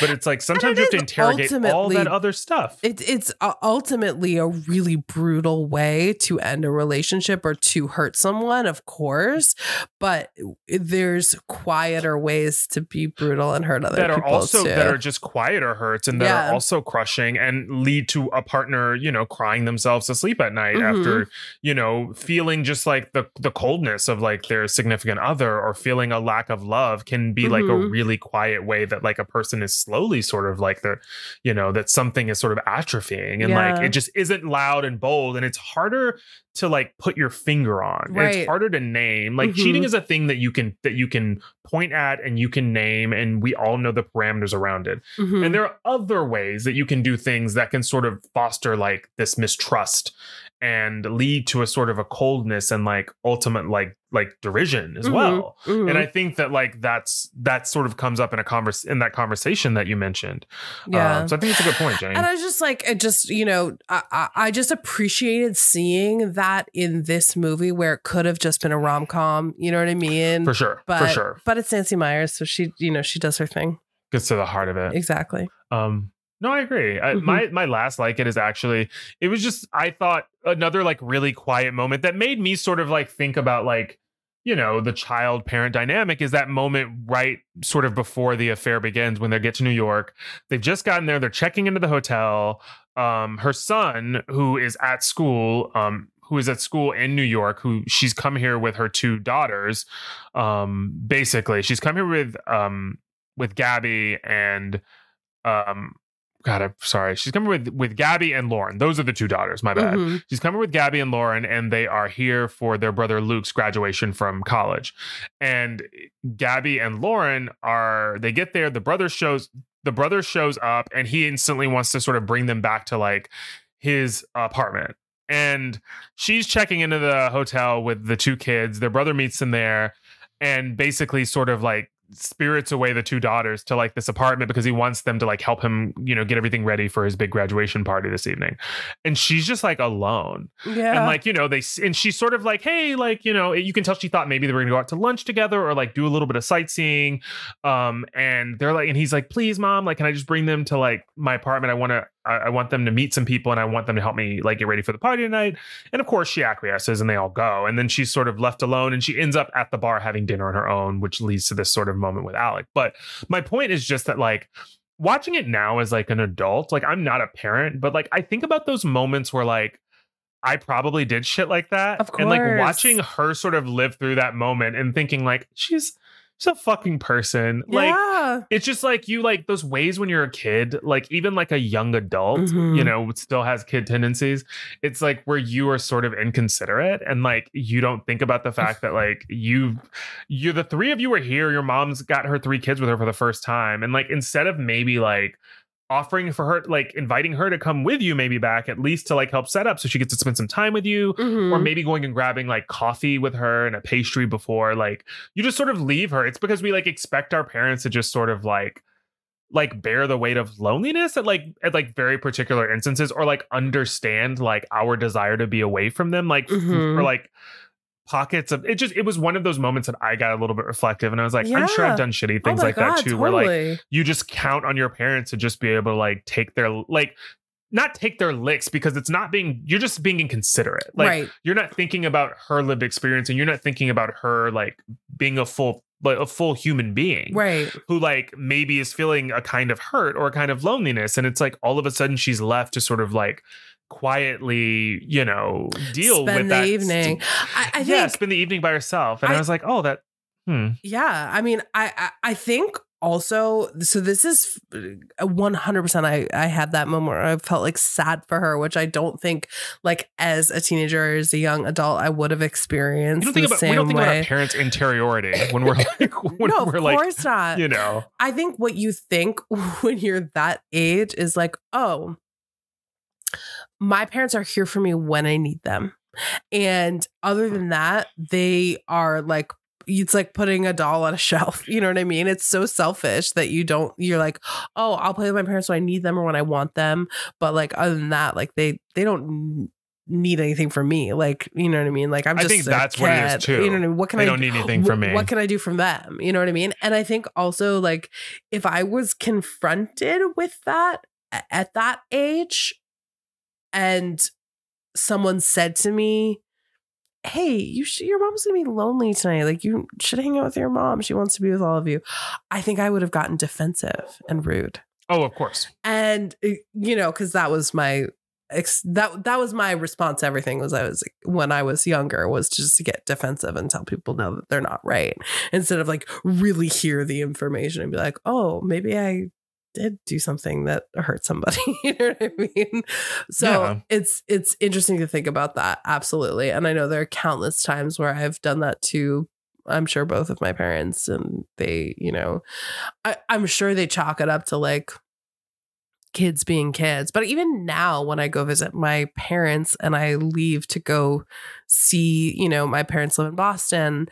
I live in Chicago, so I don't see them, you know, as often as as I as I would like. And so when I go home and I go see other people and don't spend time with them, I feel a little guilty. I, you know, I I have to be like, you know what, it's okay if I spend a couple of hours outside of the house. Like I'll come home, they'll be fine, whatever. But there is there's that intense guilt, especially as I get older, that I think about all the time. Where it's like, I don't want to leave my parents alone, even if I'm just sitting in the same room with them reading. I'm just like, okay, this is us hanging out. I think I also just like I interrogate it with myself, and I think I also just ask now too. Like Yeah. I also had a single parent, so like Mhm. I, you know, I think about all that time. That like that's why I said it's tra- it's like these transitional years where you're not like a child anymore, Mhm. but you're also not an adult, and so it's like weird as you sort of navigate like this Totally. new like this the in-betweenness of this like space and i think that now as a as like an adult um according to the government at least still a child in my head but as i navigate sort of like adulthood i think that now obviously like i can understand like my mother and her world Oh my god, of um, and feel like similarities in a way that I couldn't. But I think that also now I'm a lot more sort of upfront and open, and I will Mhm. just say, "Hey, how are you doing? Do you want to like? Yeah. you- is this okay if I do this? Mhm. It's okay if it's not okay. Is there something you'd want it to do instead?" Mhm. And like to my mother's credit, I think the older I get, the more she's like, "Oh, I kind of hope that X, Y, and Z would happen." Mhm. And I honestly like try and just I like receive that, mother. and I I'm like, wish my mother would do okay. that. My mother is the always the person to say, "Oh, honey, no, I want you to do what you want, whatever you want to do." And I just think, I feel bad because I don't know if I actually believe her because she's so. My mom is such a people pleaser in that sense. She with her kids, I feel like she just wants us to like uh, to do- have what you want, to have what we want, do what we want. She doesn't want. She. Oh, you don't have to sit home with me. I'm fine. And I'm like, uh, there are times where I think she probably actually means that, and times where I think, you know, maybe she's not. She she thought I was going to be home, and you know, so I still have some guilt about it. Here we go, I folks. It- It, know. it doesn't go away. Never. um, and then we did you have any more like it's Jane before we move into the love? No, let's do love it. So let's let's hit our loves. Um, Oh, was it me? I think so. Yeah. Okay. Um, bringing it back to rich people shit. I fucking love how when Alec Baldwin, uh, they're having a tryst in a hotel room. We talked about this, this like um situation earlier where it's like John Krasinski, their like soon to be son in law, sees them like in the hotel, like going to have this affair, and they're upstairs in the hotel room, and all of a sudden Alec Baldwin has like he like passes out or something, and so they make I it, it, 10 seconds later, obviously movie magic, a fucking doctor does an immediate house call to a hotel room. And I just thought that is the richest fucking thing I've ever seen. Like some random doctor in the middle of the day is totally fine showing up to a hotel room and like taking your vitals and checking you out to make sure you're okay. I've never in my real life seen a doctor do a house call. I've never seen it. No, I've seen okay. I've seen like plastic surgery videos on YouTube, and like I've seen like the girls in Miami getting the BBLs. And the, sometimes there's a doc. It's not a doctor though. It's like a service that comes to your house to like they like bring vitamins. They like connect an IV to your arm, and they like give you vitamins and things like that. But that's different. And, And we're it's like- talking old school doc. No, we're talking old call. school. We're, t- we're talking a house call to a hotel. Yeah. And this is a very funny scene. John Mm. Krasinski is is the son-in-law, the soon-to-be son-in-law Harley, of course, because that's a name. Um, Harley. like, okay. And he's sure he's he's engaged to the oldest child, um, and they're at this uh this hotel restaurant having a meeting or getting ready to have a meeting with the wedding planner. And the way that they're seated, his wife, these are her parents, her back is to the entrance of the hotel, and he sort of looks up and he sees his soon-to-be father-in-law Jake check into the hotel, and his wife's talking to him, and he he instantly before he even sees Meryl's character Jane, he thinks he knows that it's odd that like his soon to be father in law in the middle of the day on like a weekday is just like checking into like a hotel room. and so he he knows his history too, so it's not you know completely Oh, unexpected. you for know? sure. So he like, so he just doesn't say anything to his wife, and she can't see, obviously. And so we're just watching it all through his eyes as he's taking in all of this information, and she isn't privy to really any of it. And she ultimately thinks that it's a moment of him having cold feet, and that's why he's being so odd. But he watches him check in. Then, like literally 20 seconds later, Meryl Streep shows up and she checks in, and they go, they get in the elevator. They're they're there so close together. They go up in the elevator together. He watches them start making on the elevator, and then he sees like this doctor come in, and he hears the doctor ask to, you know, go to the Adler. He's there for to go to the Adler room. So he's watching it all happen, and he's like, "Oh my god, there's a doctor here. What's happened?" He sees the doctor come back downstairs and give the concierge at the front desk a thumbs up, meaning that you know Jake's okay. So he's lived through all of this from the hotel lobby, and it's a very funny scene. And I do agree with you that like you very rarely see this, but I also think when I think about wealthy people, I often just think about all the rich people shit that I don't know about, nor will I ever. I It's guess like it's such true. a different world. Maybe you like- can get a house call. I just I didn't think it was. Yeah, uh, our, our producers just chimed in and said concierges at nice hotels in major cities absolutely have an on-call doctor available for wealthy guests, which also makes sense because these okay. rich ass people go to these hotels and do all sorts of shit. And like, I'm sure there's been plenty of like fucking like celebs that have like OD'd on something in a fucking hotel room, Yeah, and like the pops are the paps are downstairs, and so like you get a call to the front desk to you know get up there before I don't know. I was, I was, I was like, anybody can sue me if I say their name. Um, but like, you know, so and so like completely ODs. I was gonna say Dustin Diamond because he's dead and he can't sue me. R.I.P. But I was like, Wow. you know what? Let him rest. Let yeah, him that is rest. cold, damn man. it. That is really Um, really cold. I hate you. Um, so I, so yeah, no, but I'm sure this is a thing that happens, but it's like not a thing that like the average person even fucking think about. Also, well, this is how the thing. much This is money this would be because this isn't like a what's your insurance carrier? No, baby, you get the bill you get. you get the bill we you don't give get. a fuck about Aetna. exactly. Blue Cross Blue Shield. Keep that shit to yourself. I want that pay. Oh, no, you're gonna get that that bill from my fucking my assistant tomorrow. exactly. This isn't going through through a primary care fucking deductible. Um, it's very that, and it's a really funny moment. It's so Um, funny. My first love it actually because you brought up that line, and I thought another really biting piece of dialogue. Um, it's in the scene when she's at her home. Alec comes over. It's right when they get back. He's, you know, he's been circling now. He's gotten back, and he's at, and really what it is. The thing is that really what it is is he caught her at like a very vulnerable moment. He took advantage of it, and now he's capitalizing on it Yes, one hundred like percent. that's what it is. Yep. Like he caught her at a very weak moment and then he took advantage. And honestly, he didn't even think that it would be possible to get back in her bed. Of course not. And so a, a, series of events leads to that being an opportunity, and then he like he just sort of like he takes advantage of it, and so he's back at the house, and he's trying to sort of like cajole her into the bed again, and he says to her in rem- you know because his his ammo his main ammo is sort of like the good times of their former marriage. Yes. and he says to her don't discount what we had and she says like you did and i was like ooh that's a that's a really Ooh. zesty spicy line yeah. um and it actually reminded me because we went to um Steppenwolf this weekend and we saw Stepmom, which is a parody of um of the uh Julia Ro- Julia Roberts and no Susan Sarandon way. movie, which by the way I've never seen before. Oh god! So I this- just saw the parody, It's so sad. but it's these two actors. It's over the top, and the the main plot point of the movie because they go back and forth between scenes in Stepmom and then scenes like behind the scenes. Mhm. It's a comedic take on it, but the two actors are main actors are having a sapphic love affair. So it's all so there's like a scene where like Susan Sarandon is like it. going intensely going down on Julia Roberts. and she has like a line where she says, um, it's these two men in drag and they are so good. And she has a line where she says, like, I've got to get home to Timmy and the kids. And it's just so fucking funny. Um, but there's this scene, and I think this is a line from the actual movie where the Ed Harris character is yelling at the daughter, and he Mhm. says she gets into a fight with her mom, and she's running up the stairs, and he goes, "Hey, don't run away from your mother." And then she goes, "No, that's your job." Ooh. was like- I love, I love a good spicy, spicy retort. Okay, so Um, there is one of my favorites, and it's so bad. It's in a movie that I tried to get us to watch, but it wasn't streaming anywhere, so I couldn't watch it. Actually, should I? I'll, I'll, Hmm. I'll it's.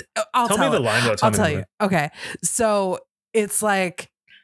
It's actually one of our friend Laura's like favorite lines from a, a movie to like quote because it's so stupid. But it's like there, and maybe um, I won't say the movie and I won't expose it, but maybe listeners will know when they hear it. But there is this teenage son walking away from his father who has been particularly absent in his life. And the father goes, Don't walk away, Landon. And he goes, You taught me how.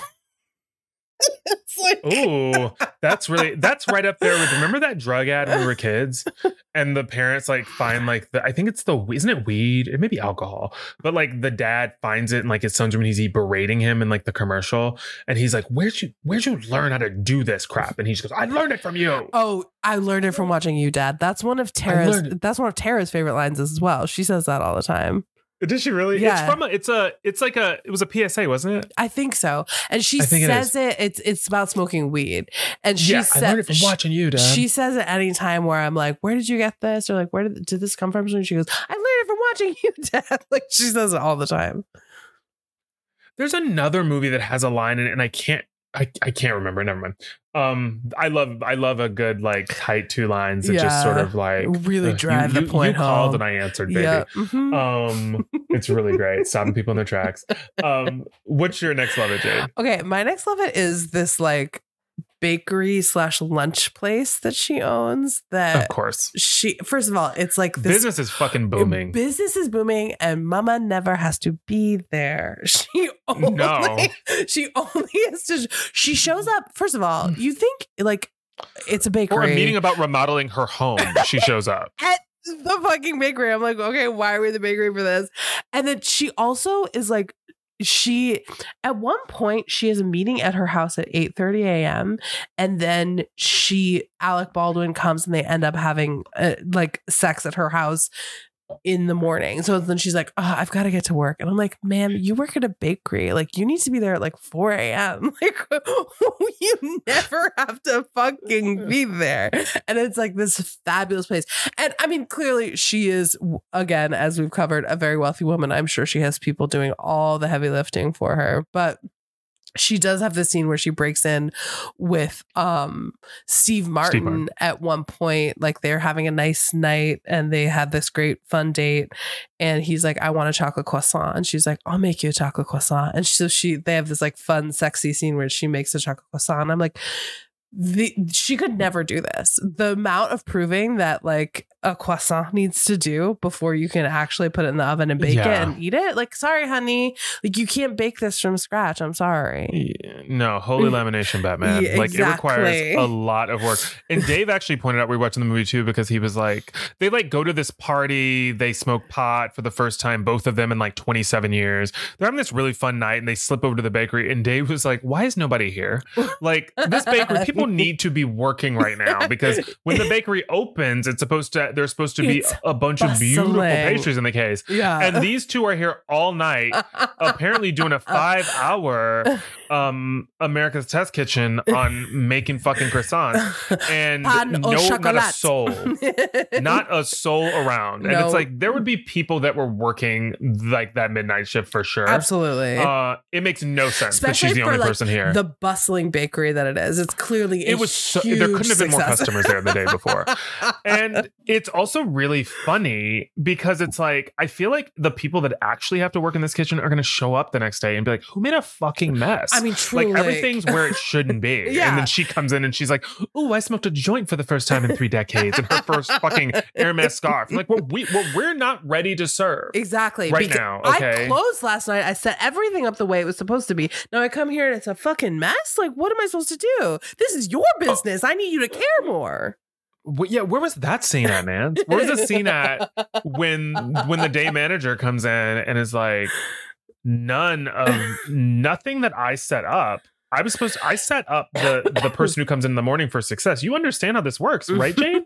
like I'm trying to help make you money exactly. while you're having meetings in a room that we're supposed to be using to serve people about your kitchen getting remodeled. Well, I'm making a, Like- a cool $17 an hour while you're literally counting money and redoing your uh, kitchen at home and boning Steve Martin on these fucking uh, flowered up, you know, metal tables.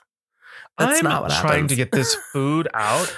And I've got customers coming up to me because they're finding Steve Martin's pubic hair in their fucking pot de creme. How do they know it's Steve Martin's pubic hair?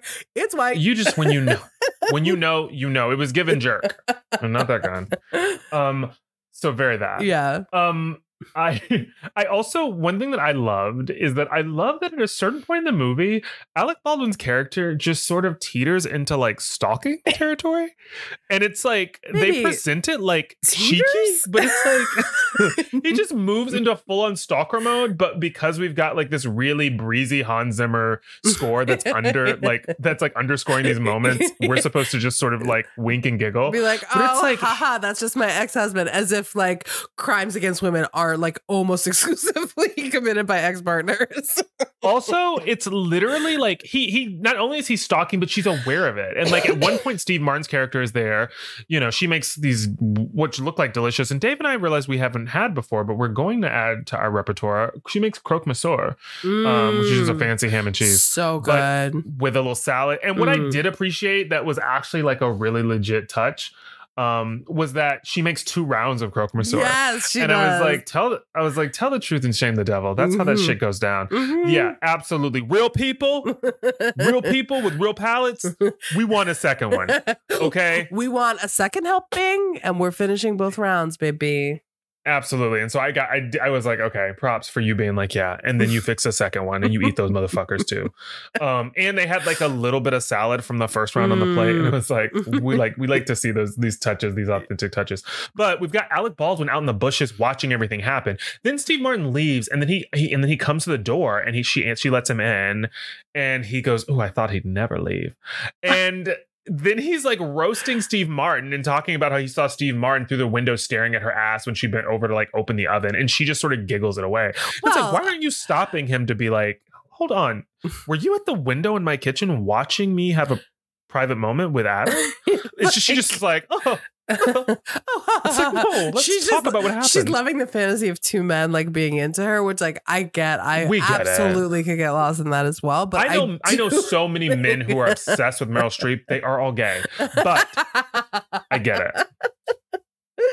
I mean, it really is cause for concern. I'll tell you what, I wouldn't be giggling, but you know, again, I'd be like, "What are you doing, babe? yeah, I. It, What are you doing at my window?" well, and also the fact that like he's fully like you can see him in the window, like he's in the corner, and like neither of them notice him. I'm like, okay, this is a little too playful for me, baby. you need to you'll call to- the authorities. no, it's not cute. And like he's like falling in the bushes, fucking up her azaleas. It's a whole thing. Yeah. And it was just very funny to me because there's several scenes of him playing peekaboo. And it's like get home to your get home to your wife and get to that fertility clinic and fill up some of those those test cups because you're supposed to be having a baby, right? Right. Like, oh, the fucking it's just like his life was so it's like it pissed me the fuck off. It's also that thing too when you're watching it where you're like, uh, these like old men who are just like, no judgment.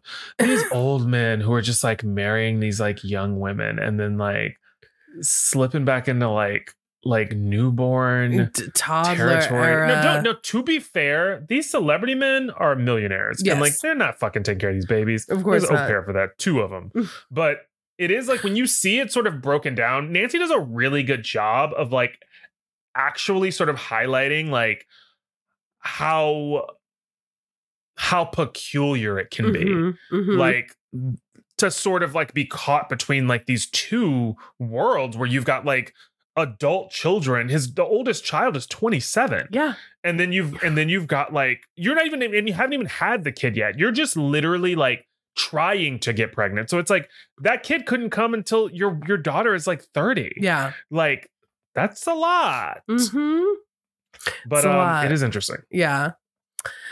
Um okay, so my next love point is the home and just general like vibe of like her 27-year-old daughter, which I find to be insane. Her 27-year-old daughter lives they she throws this party at this house and she lives in this gorgeous house in Southern California. And I was just like, this was not, these were not, these were not the homes I was attending as a 27 year old when a party was being had. Like, this No. is such an adult home. This is the home of a 37 year old, a 47 year old. It was just like, I, this is not like, these aren't like two 27 year olds like about to get married unless your parents you your parents are wealthy and you're you know in this movie. But it was just so funny to see that. It was like okay this is this is nancy meyers you know set dressing a 27 year old's apartment. Yeah yeah nancy meyers is not fucking filming in a goddamn studio apartment yeah. in Chinatown, okay? She- she is not wasting our time. She said give me fantasy or give me nothing. And she's right. Um and she's right. and yeah so we get uh we get this fucking craftsman. Yeah um that truly. these people are just like occupying and we pretend like this is money that they've earned. I know. Um which good for you if Good. you've got wealthy fucking parents can't afford it. Truly. Um but it I- is like very it is very that because unless it's like a pied a terre in like france right and we're only getting a couple shots in there Yeah. and then we're out. Hmm um and it's because that's where you're having a seedy affair. Like nancy's gonna put everybody it's so funny. I mean if it's just because nancy's so out of touch with like the reality of like she thinks working class like what? that she's like she actually thought meryl's house was like humble. Yeah, she was like I get the I want something quaint. Yeah, I get the impression that she kind of did. Because she's like, "Oh, I want to build my dream kitchen," and it's like, "Is that is there some uh, is something different from what we have here?" It's because we want to see like a hole in the wall and like rats running across the floor for it to make sense for us fucking people living in a fucking concrete jungle Oh, good. um no that is a really good point because it's a big ass house and like and they have Yeah, this what do y'all do? very very adult party for their um brother's uh college graduation and the funny thing about it is that there's this scene where um Meryl Streep and Steve Martin go into the bathroom to like smoke this joint that she has and John Krasinski like accidentally gets mixed up into the bathroom and he's like, "Uh, are you guys smoking weed in here?" And it's like this is a party full of like presumably 22 year olds and like 27 year olds and like people in their 20s. How can you guys be the only people smoking weed at this party? That's wild to me. it wasn't it wasn't Steve Martin, it was Alec Baldwin. And we get a very homoerotic moment between Alec Baldwin and John Krasinski, where Alec Baldwin gives a, a little shotgun to John Krasinski. Oh, that's right. That's right. That's And- what I was gonna say. I'm sorry. I've already created a meme for it. So Tara Tara walked in at that park. She like was in and out a sudden. She was like, imagine getting a fucking shotgun from Alec Baldwin. And I of course did say, Well, I went to high school with someone who gets one every night. oof, but oof. for those of- then she know how to but then she know how to pronounce cucumber. Exactly. For those of you who don't know, I went to high school with Hilaria Baldwin, um, also known as Hillary Hayward Thomas, when we went to high school. Anyways, I just like to keep Ooh. people updated so they know. Yeah, that's our one claim to fame. hmm So we like to bring it up on the podcast. I like to actually stay away from it, but No, you don't. So anyway, moving on to the next point.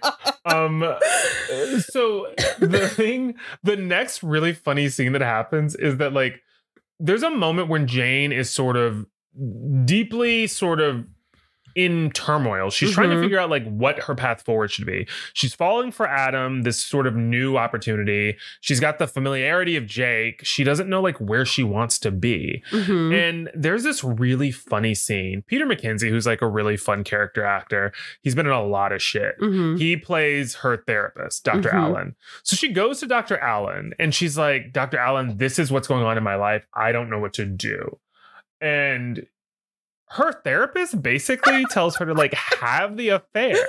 And like what he says is, in I'm thinking that in this affair, you may learn to see the world in a different way.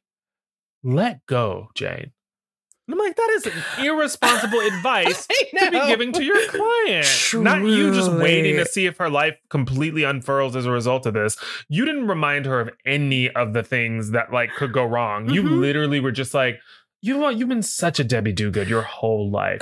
This is your moment to get that nut, girl. It's time It's to like, no. It's, it's time to call up Willa Ford because I I wanna be bad, Make bad look so good. and I do I think like it's one of those things. Like it's just they needed to move the story for, forward a little bit, where it was like we're not going to spend too much time on this. We're not going to do real therapy throughout this moment. It's no, like we're not going to just belabor the point. it's like let's just let her feel free. And I was like, okay, you it would have been better. It would have been better if he had just said, Jane, I'm I'm your therapist. I'm not your parent. Like yeah. you've got to make a decision that feels right for you. If it's Mhm. Jake, then that's something that you need to interrogate. Mhm. Why is that the answer if it is the answer?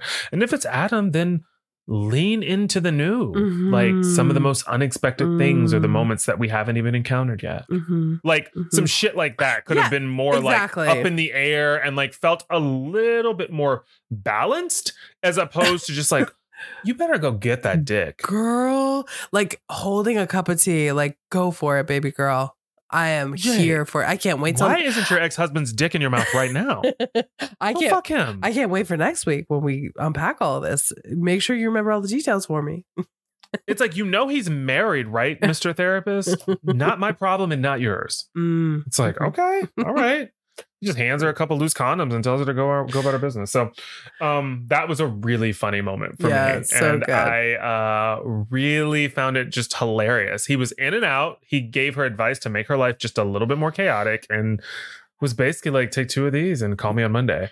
And uh he's like, I'll get the tea from you later. Uh, I wonder if therapists ever do that. They just like they sort of guide you towards chaos just so like they've got something to look forward to the next week. I think maybe like an very irresponsible bad therapist if they do do that and doesn't take So it up as a therapist? seriously. So you as a therapist, Brandon, because I know you'd be absolutely ushering everybody towards that. See, that's why we've had had the discussion many times on this podcast. You would be a great reality TV show producer because you usher people towards the chaos, towards the drama, so you can have something good to watch. Is that is that right? You're such a small Mm, person. I would mm. never. I'd be the best therapist in the world. And I do a lot of what I've experienced in therapy, Mm, you know, just listening and Mm. guiding mhm. and asking people what they think. Mm-hmm. so doing nothing. Shut up. If I felt like if I felt like it was, I don't. I would be bad because I would be like, "What did she say to you at work?" I know you would. You get people hyped up uh, over the wrong. I'd be like, "No, no, no, no, no. Let's file that under never a fucking again." When you get to work on Monday, here's what we're gonna tell Pam in HR. take out a pen. She can see me with them hands if she if she if she wants to get slick again. Tell you what. Stupid, stupid games and stupid prizes, and let Mm. her know that. Mhm. Just like I, I lost my job. Um, life is complicated and it is full of twists and turns. Wow. And as Sheryl told us, every day is a Mm. winding road. Mhm, mhm. So I don't take responsibility for that, Mama. Uh, but and I'm sorry you fought Pam, but lessons were learned. so yeah, that would be very that. That was actually um, my last uh, love it. Did you have any more, Jane? I have one more love it point. Give it up. Um, and it's just a line that Alec Baldwin says that just really he's trying to convince um Meryl, despite the fact that she's set some boundaries and said, I want to stop this affair and this isn't good and blah blah blah. He is constantly trying to convince her that she should go back with him. Um, and one of the things he says to her is being with you, Jane, is the best I'm going to be. And I love, and this is obviously full of dripping sarcasm, that he, even in his moments when he realizes he's mm. about to lose her, he still figures out a way to make it all about him.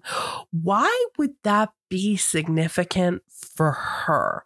Why would she want to show up? Because it makes you the best version of you, in your opinion. Like, offer her something that she deserves, not like, I can't do it without you, baby. It's like, it's, it's not a compliment. It's like, it's like, in, in fact, it's it harkens back to like what I think was the problem in their marriage to begin with is that like it just creates more of a project for her. I'm only good when I'm with you. And that's because you make me better. You tell me I shouldn't eat salt with my food and I shouldn't do this. And it's like, why? Like, this isn't this isn't partnership. This is parentship. You know what I mean? And I hate that. Mm. And he's tug and he's like tugging on her insecurities, which is right now. I mean, it's the empty nest thing. It's the fact that like the children have left and she's wondering what like her next chapter is going to be. And like that question mark can be exciting, but it can also be scary. And he's like really riding that wave of like her needing to be needed and like trying to use that.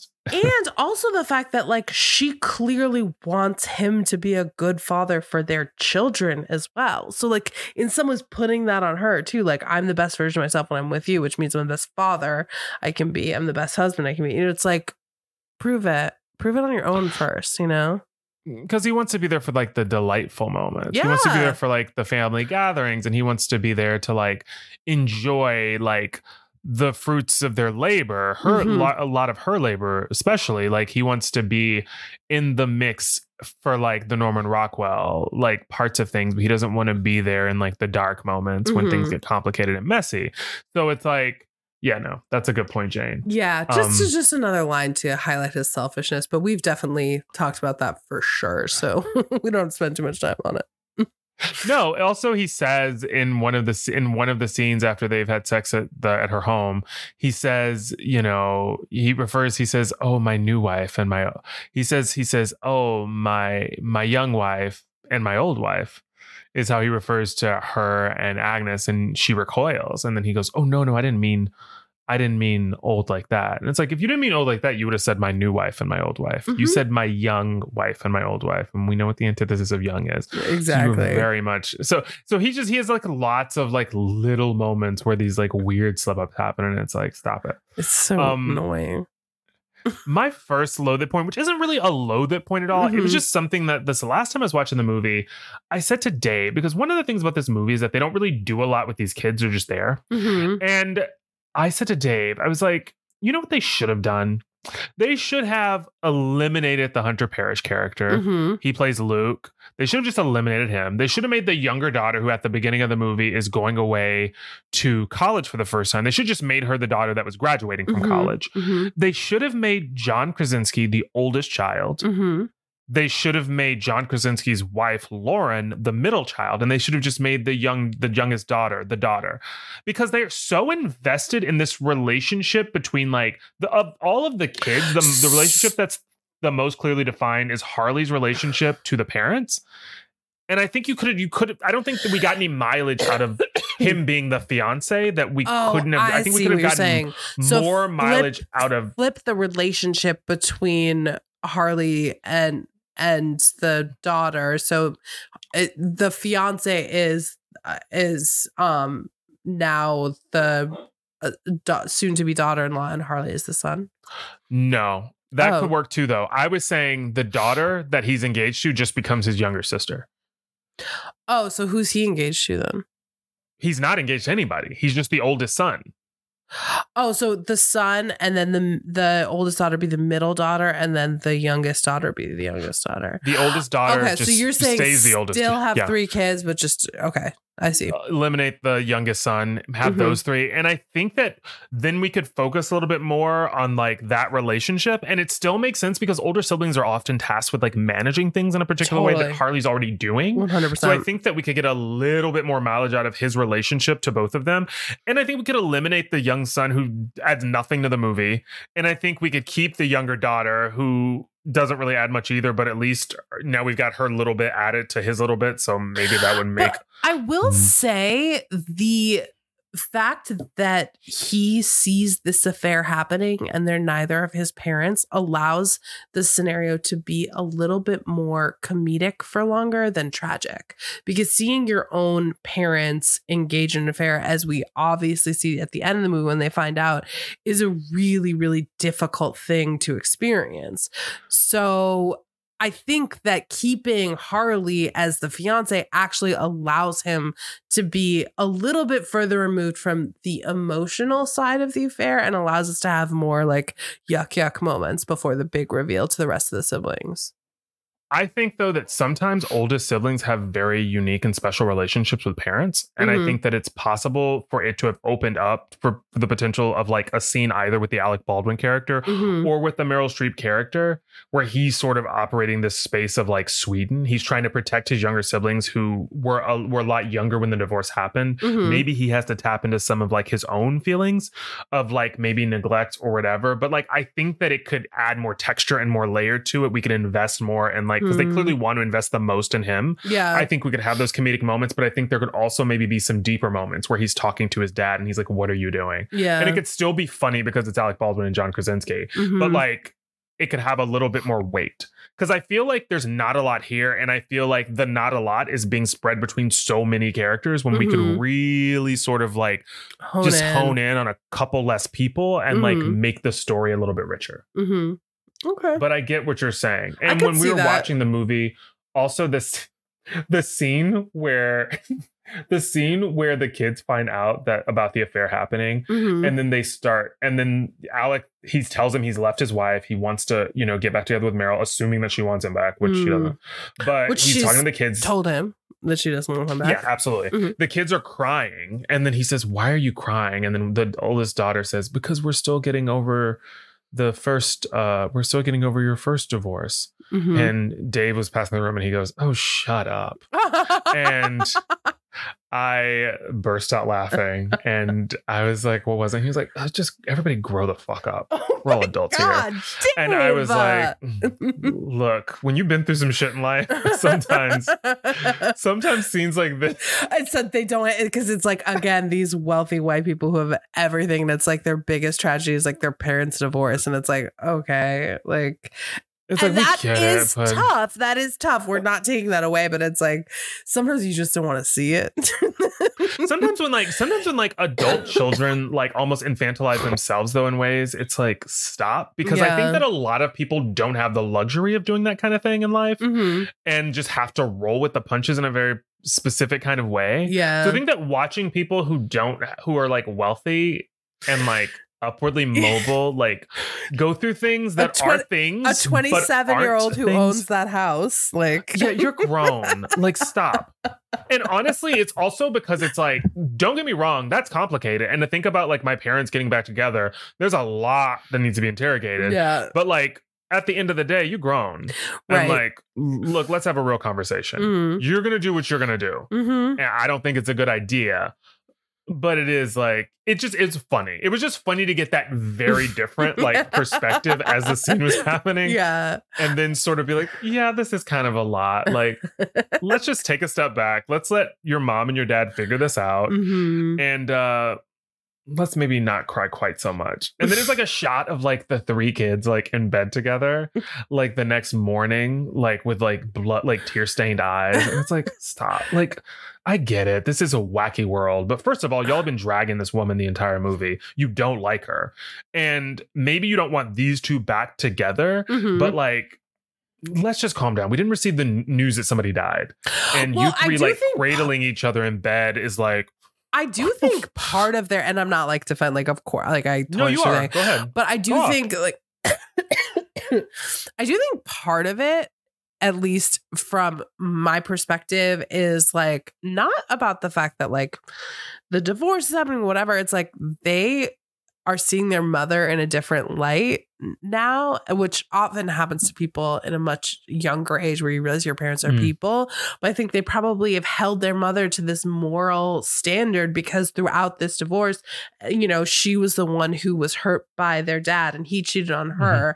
And now it's been 10 years and they find out that she is now actively participating in an adulterous affair with their Mhm. father, which again, I'm not defending that, but I can understand how that would be like sad to experience like the fall of like oh i thought my mother was this person who like was kind of infallible and now i'm realizing that she has not like you know she can make these kind of big mistakes as well i mean again i get what you're saying but i understand feeling sad about that Yeah, you're an apologist. M- m- well, here's what I would tell these kids I would say, this is the best lesson you could have possibly gotten in life 100% because our parents make mistakes.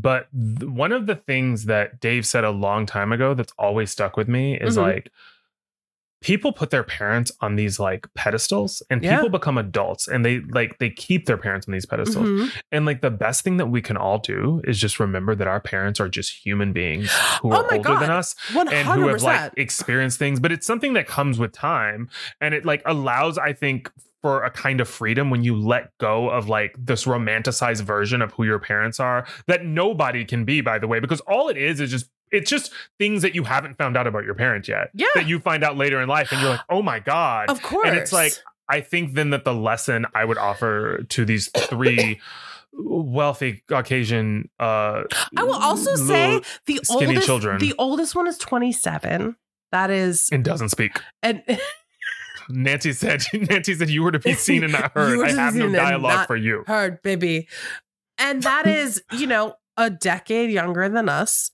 and the youngest one is 22 so it's like I- I- like i get it. Uh, it they're finding this out in their 20s that's tough but again i'm not saying that like i feel bad for them i'm just offering that like this is when they're discovering this. And i think every adult has to go through this where you realize your parents are just people. And there are so many uh, mistakes that they have made along the way that you will make as well. And you can't you can't hold your parents up on that pedestal or you will be disappointed every single time.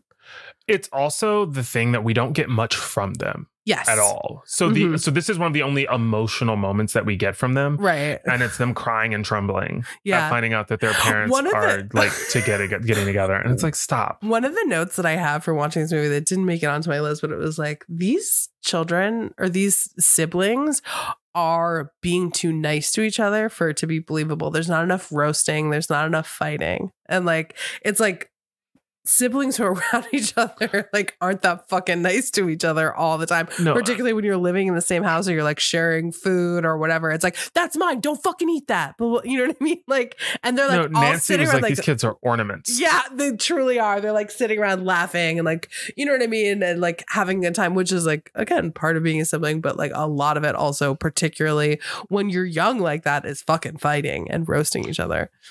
No, Nancy was like, this movie is for the adults. Okay. this isn't your story. This isn't the fucking hills. Um, and you're not Kristin Cavallari. So you're gonna have to fall back. And uh they did. and that is we've covered all my loathits. Um, I have up, I have one. I just have one low Yeah. um and uh, uh, one left that we haven't covered. I like Steve Martin's Steve Martinness is underutilized in this movie. Like he is you know like i love seeing him you know i know he's like this very nice kind man in her life but like we removed all his silliness and like that is part of one of the Yeah. lovely things about seeing movies with steve martin in it and i Yeah. like when he came back i like when we first met him and we're like oh he's the architect and then they had a meeting later Mhm. I forgot he was in the movie. Like that's like how much that I was like, he's not giving Steve Martin. He's not playing in the space that he's given. You know what I mean? And I was like, I would have Yeah. loved to see more of that. Yeah, I don't know why we don't spend a little bit more time highlighting the fact that he is like he's the antithesis of Jake. Yeah. Like Adam is the antithesis of Jake. And that's I think a part of what's appealing about him, in addition to him being this new person who showed up and is like ready and Mhm. willing to commit, and a person who we find out in the movie has gone through something very similar to Jane. Mhm. So I think in his own marriage. And so I think that like it's a missed opportunity to really sort of highlight his zaniness and his Yeah. quirkiness and his like St- uh, Alec Baldwin is so sort of like he's so self-aware and Mhm. like he is very much he's very his character i mean he's very much constructed this sort of like persona of like the suave like you know wealthy businessman and like steve Mhm. martin is like this architect who's like I think they could have upped the bumbling factor a little bit, and I think that could have been a part of what really like endeared him to her. Mhm. And I think like a couple more scenes would have also made sense because it would have helped to highlight the fact that like he was actually in like he was actually a contender for like Jane's Yes, heart. And I think that like because the movie skews so much more heavily on the Jane and Jake part of things, which is very important, Mhm. we missed the opportunity to really highlight the fact that he is a threat. Like he is the romantic rival Yeah. of Jake. And I think that I when Dave and I were talking about this and we were talking about the kids not having much dialogue and we were sort of like discussing what we thought maybe like things that we thought could have rounded it out better and Dave said he was like he's like I have to wonder how much just didn't make it into the final film. And I was like you're probably right. There's probably like a whole character arc that Steve Martin signed onto this movie because he was getting Mhm. and like it probably came down to like a two hour rom-com and like a lot of conversations with like the studio about like are we really gonna put out like a two and a half hour rom- romantic comedy which you should have yeah. but you know I would've it watched the also was like i'm ready for nora's cut and by nora i mean nancy I was gonna And say so, not you I- we've been mixing up Nora been- Ephron and Nancy Meyers. Wow. Absolutely i i am i'm guilty you know i made a Mhm. mistake and it was actually norah jones not um that i was thinking of not nora ephron Why um, I don't know why she didn't come to the to the. To what? I was just making a joke. No, it was Oh, Nora Ephron. I- Uh, but but um a classic. but I uh yeah I think that I wonder how much was left out, and I would love to see Nora's cut Mhm. where it's just you all mean the Nancy's scenes. cut? Show a little respect. Oh my god! Yeah. I need to go listen to "Come Away with Me" because it's it's not going to be over until it is. Um, do you remember how good that album was? So good. I remember that? That that, album. That was a uh, moment. we- I don't know why it's such a good song. We're in a chokehold with that album. We really were. Mhm. Oh my god. Yeah. What a moment. I know. What a moment. Mm, Oh, you you had to be there. You Gen did. Z. You had to be there. yeah. Um, but if you weren't, go listen to "Come Away with Me." Have make it's if you if it's frosty where you are, then like make a tea like and a- just have that moment. jazzy, like it's even kind of Christmassy. I feel like maybe it, yeah. like it, it, it, it's a beautiful moment. You know, you won't regret Shout it. out to shout out to Nora Ephron. Norah Um, Jones. oh my god, I'm done. I'm done. That's it for me. That Um, that is that is it's complicated. Uh, absolutely. Uh, Jane, I do have two questions for you. yeah, of course.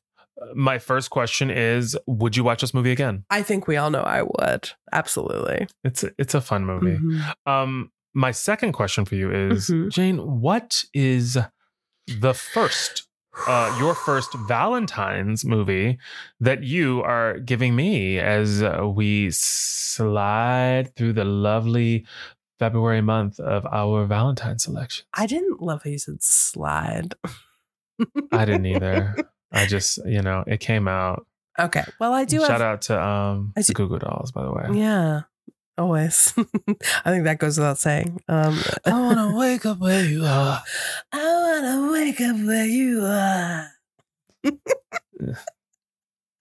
What a moment, also. Oh my god, I fucking loved that God, song. we're so old. Anyways, yes, I have a movie for next week. It is 2006. She's the man. Wow. You know what's really funny? I've never seen this movie before, but it's been coming up. Like, I feel like online, like on IG and stuff, I've been seeing a lot of like You want to know why, discussion baby? around it. You want to know why? Why? baby? Because it just became Why? available on Netflix. oh, shit. Yes, Okay. and So I I'm was really like, excited to this see is this. a good no time to do this. I've had this in my back pocket for a while, um, and you always say you were like, "I never seen that movie." It's like, yeah, that's that's what I'm trying to do with with my choices. Um, I'm just giving context to the listeners. This may be the first time hearing the podcast. We don't always you're in the beginning of it breaking everything down. So Yeah. stop. okay, you're right. And I'm getting notes from our Mhm. joke of a producer. Mhm. Funny, that's the premise of the podcast. Ha ha ha. hearty har har. And if you are joining us for the first time, another way that Brandon deals with any sort of um, pushback is uh, coming for all of us with the sharpest knife. So you got to see it firsthand today, and You thought that was the sharpest knife I got for you? He's got his armor on, folks. So uh, don't don't come at him um, because he go. will cut you. But anyways thank you brandon this has been a pleasure i've really enjoyed doing um i think this is our third nancy meyers joint and um I think that's right. yeah, and it was fabulous Yeah. Never our last. and Never. never last absolutely not She's got a project. I, I was on IMDb. She's got a project that's tentatively called Paris Paris Paramount. oh thank That is god s- I- it's just a secret name. It's but Penelope Cruz is in it. Owen Wilson's in the mix. Ugh. It looks like Scarlett Johansson got the call. yeah Um, yeah it's gonna so be uh, I- we'll be seeing it. yeah we'll be seeing it and we'll be doing it on this podcast i'm sure um 'cause And if it's in Paris, then Nancy's getting that fucking budget again, course which we is. love to see. give her whatever she wants honestly Just give it to her. Um, but thank you, listeners. We hope you made it to the end. We hope you enjoyed our coverage of 2009's It's Complicated. If you did enjoy it and you want to keep up with us during the week and you want to share us with your friends, you Ugh, and like share us with your friends. Can I can I can I get where I was so- going with that, I'm sorry. It sounded sexual. I'm sorry. and I meant it sexually. So oh, if you want to share us with your friends sexually, you can find us on Instagram or Facebook at Movies We Miss. We're also on Threads, which again we will appear um sexually on on all platforms if you if you want. Um so find us there at movies we miss. We love you. We can't wait to see you next week and we hope you have a great time. Um and we will be covering 2006 i really lost my way there. Oh we will be covering 2006 she's the man. Mm, bye. Bye. Bye, bye, bye. Wee,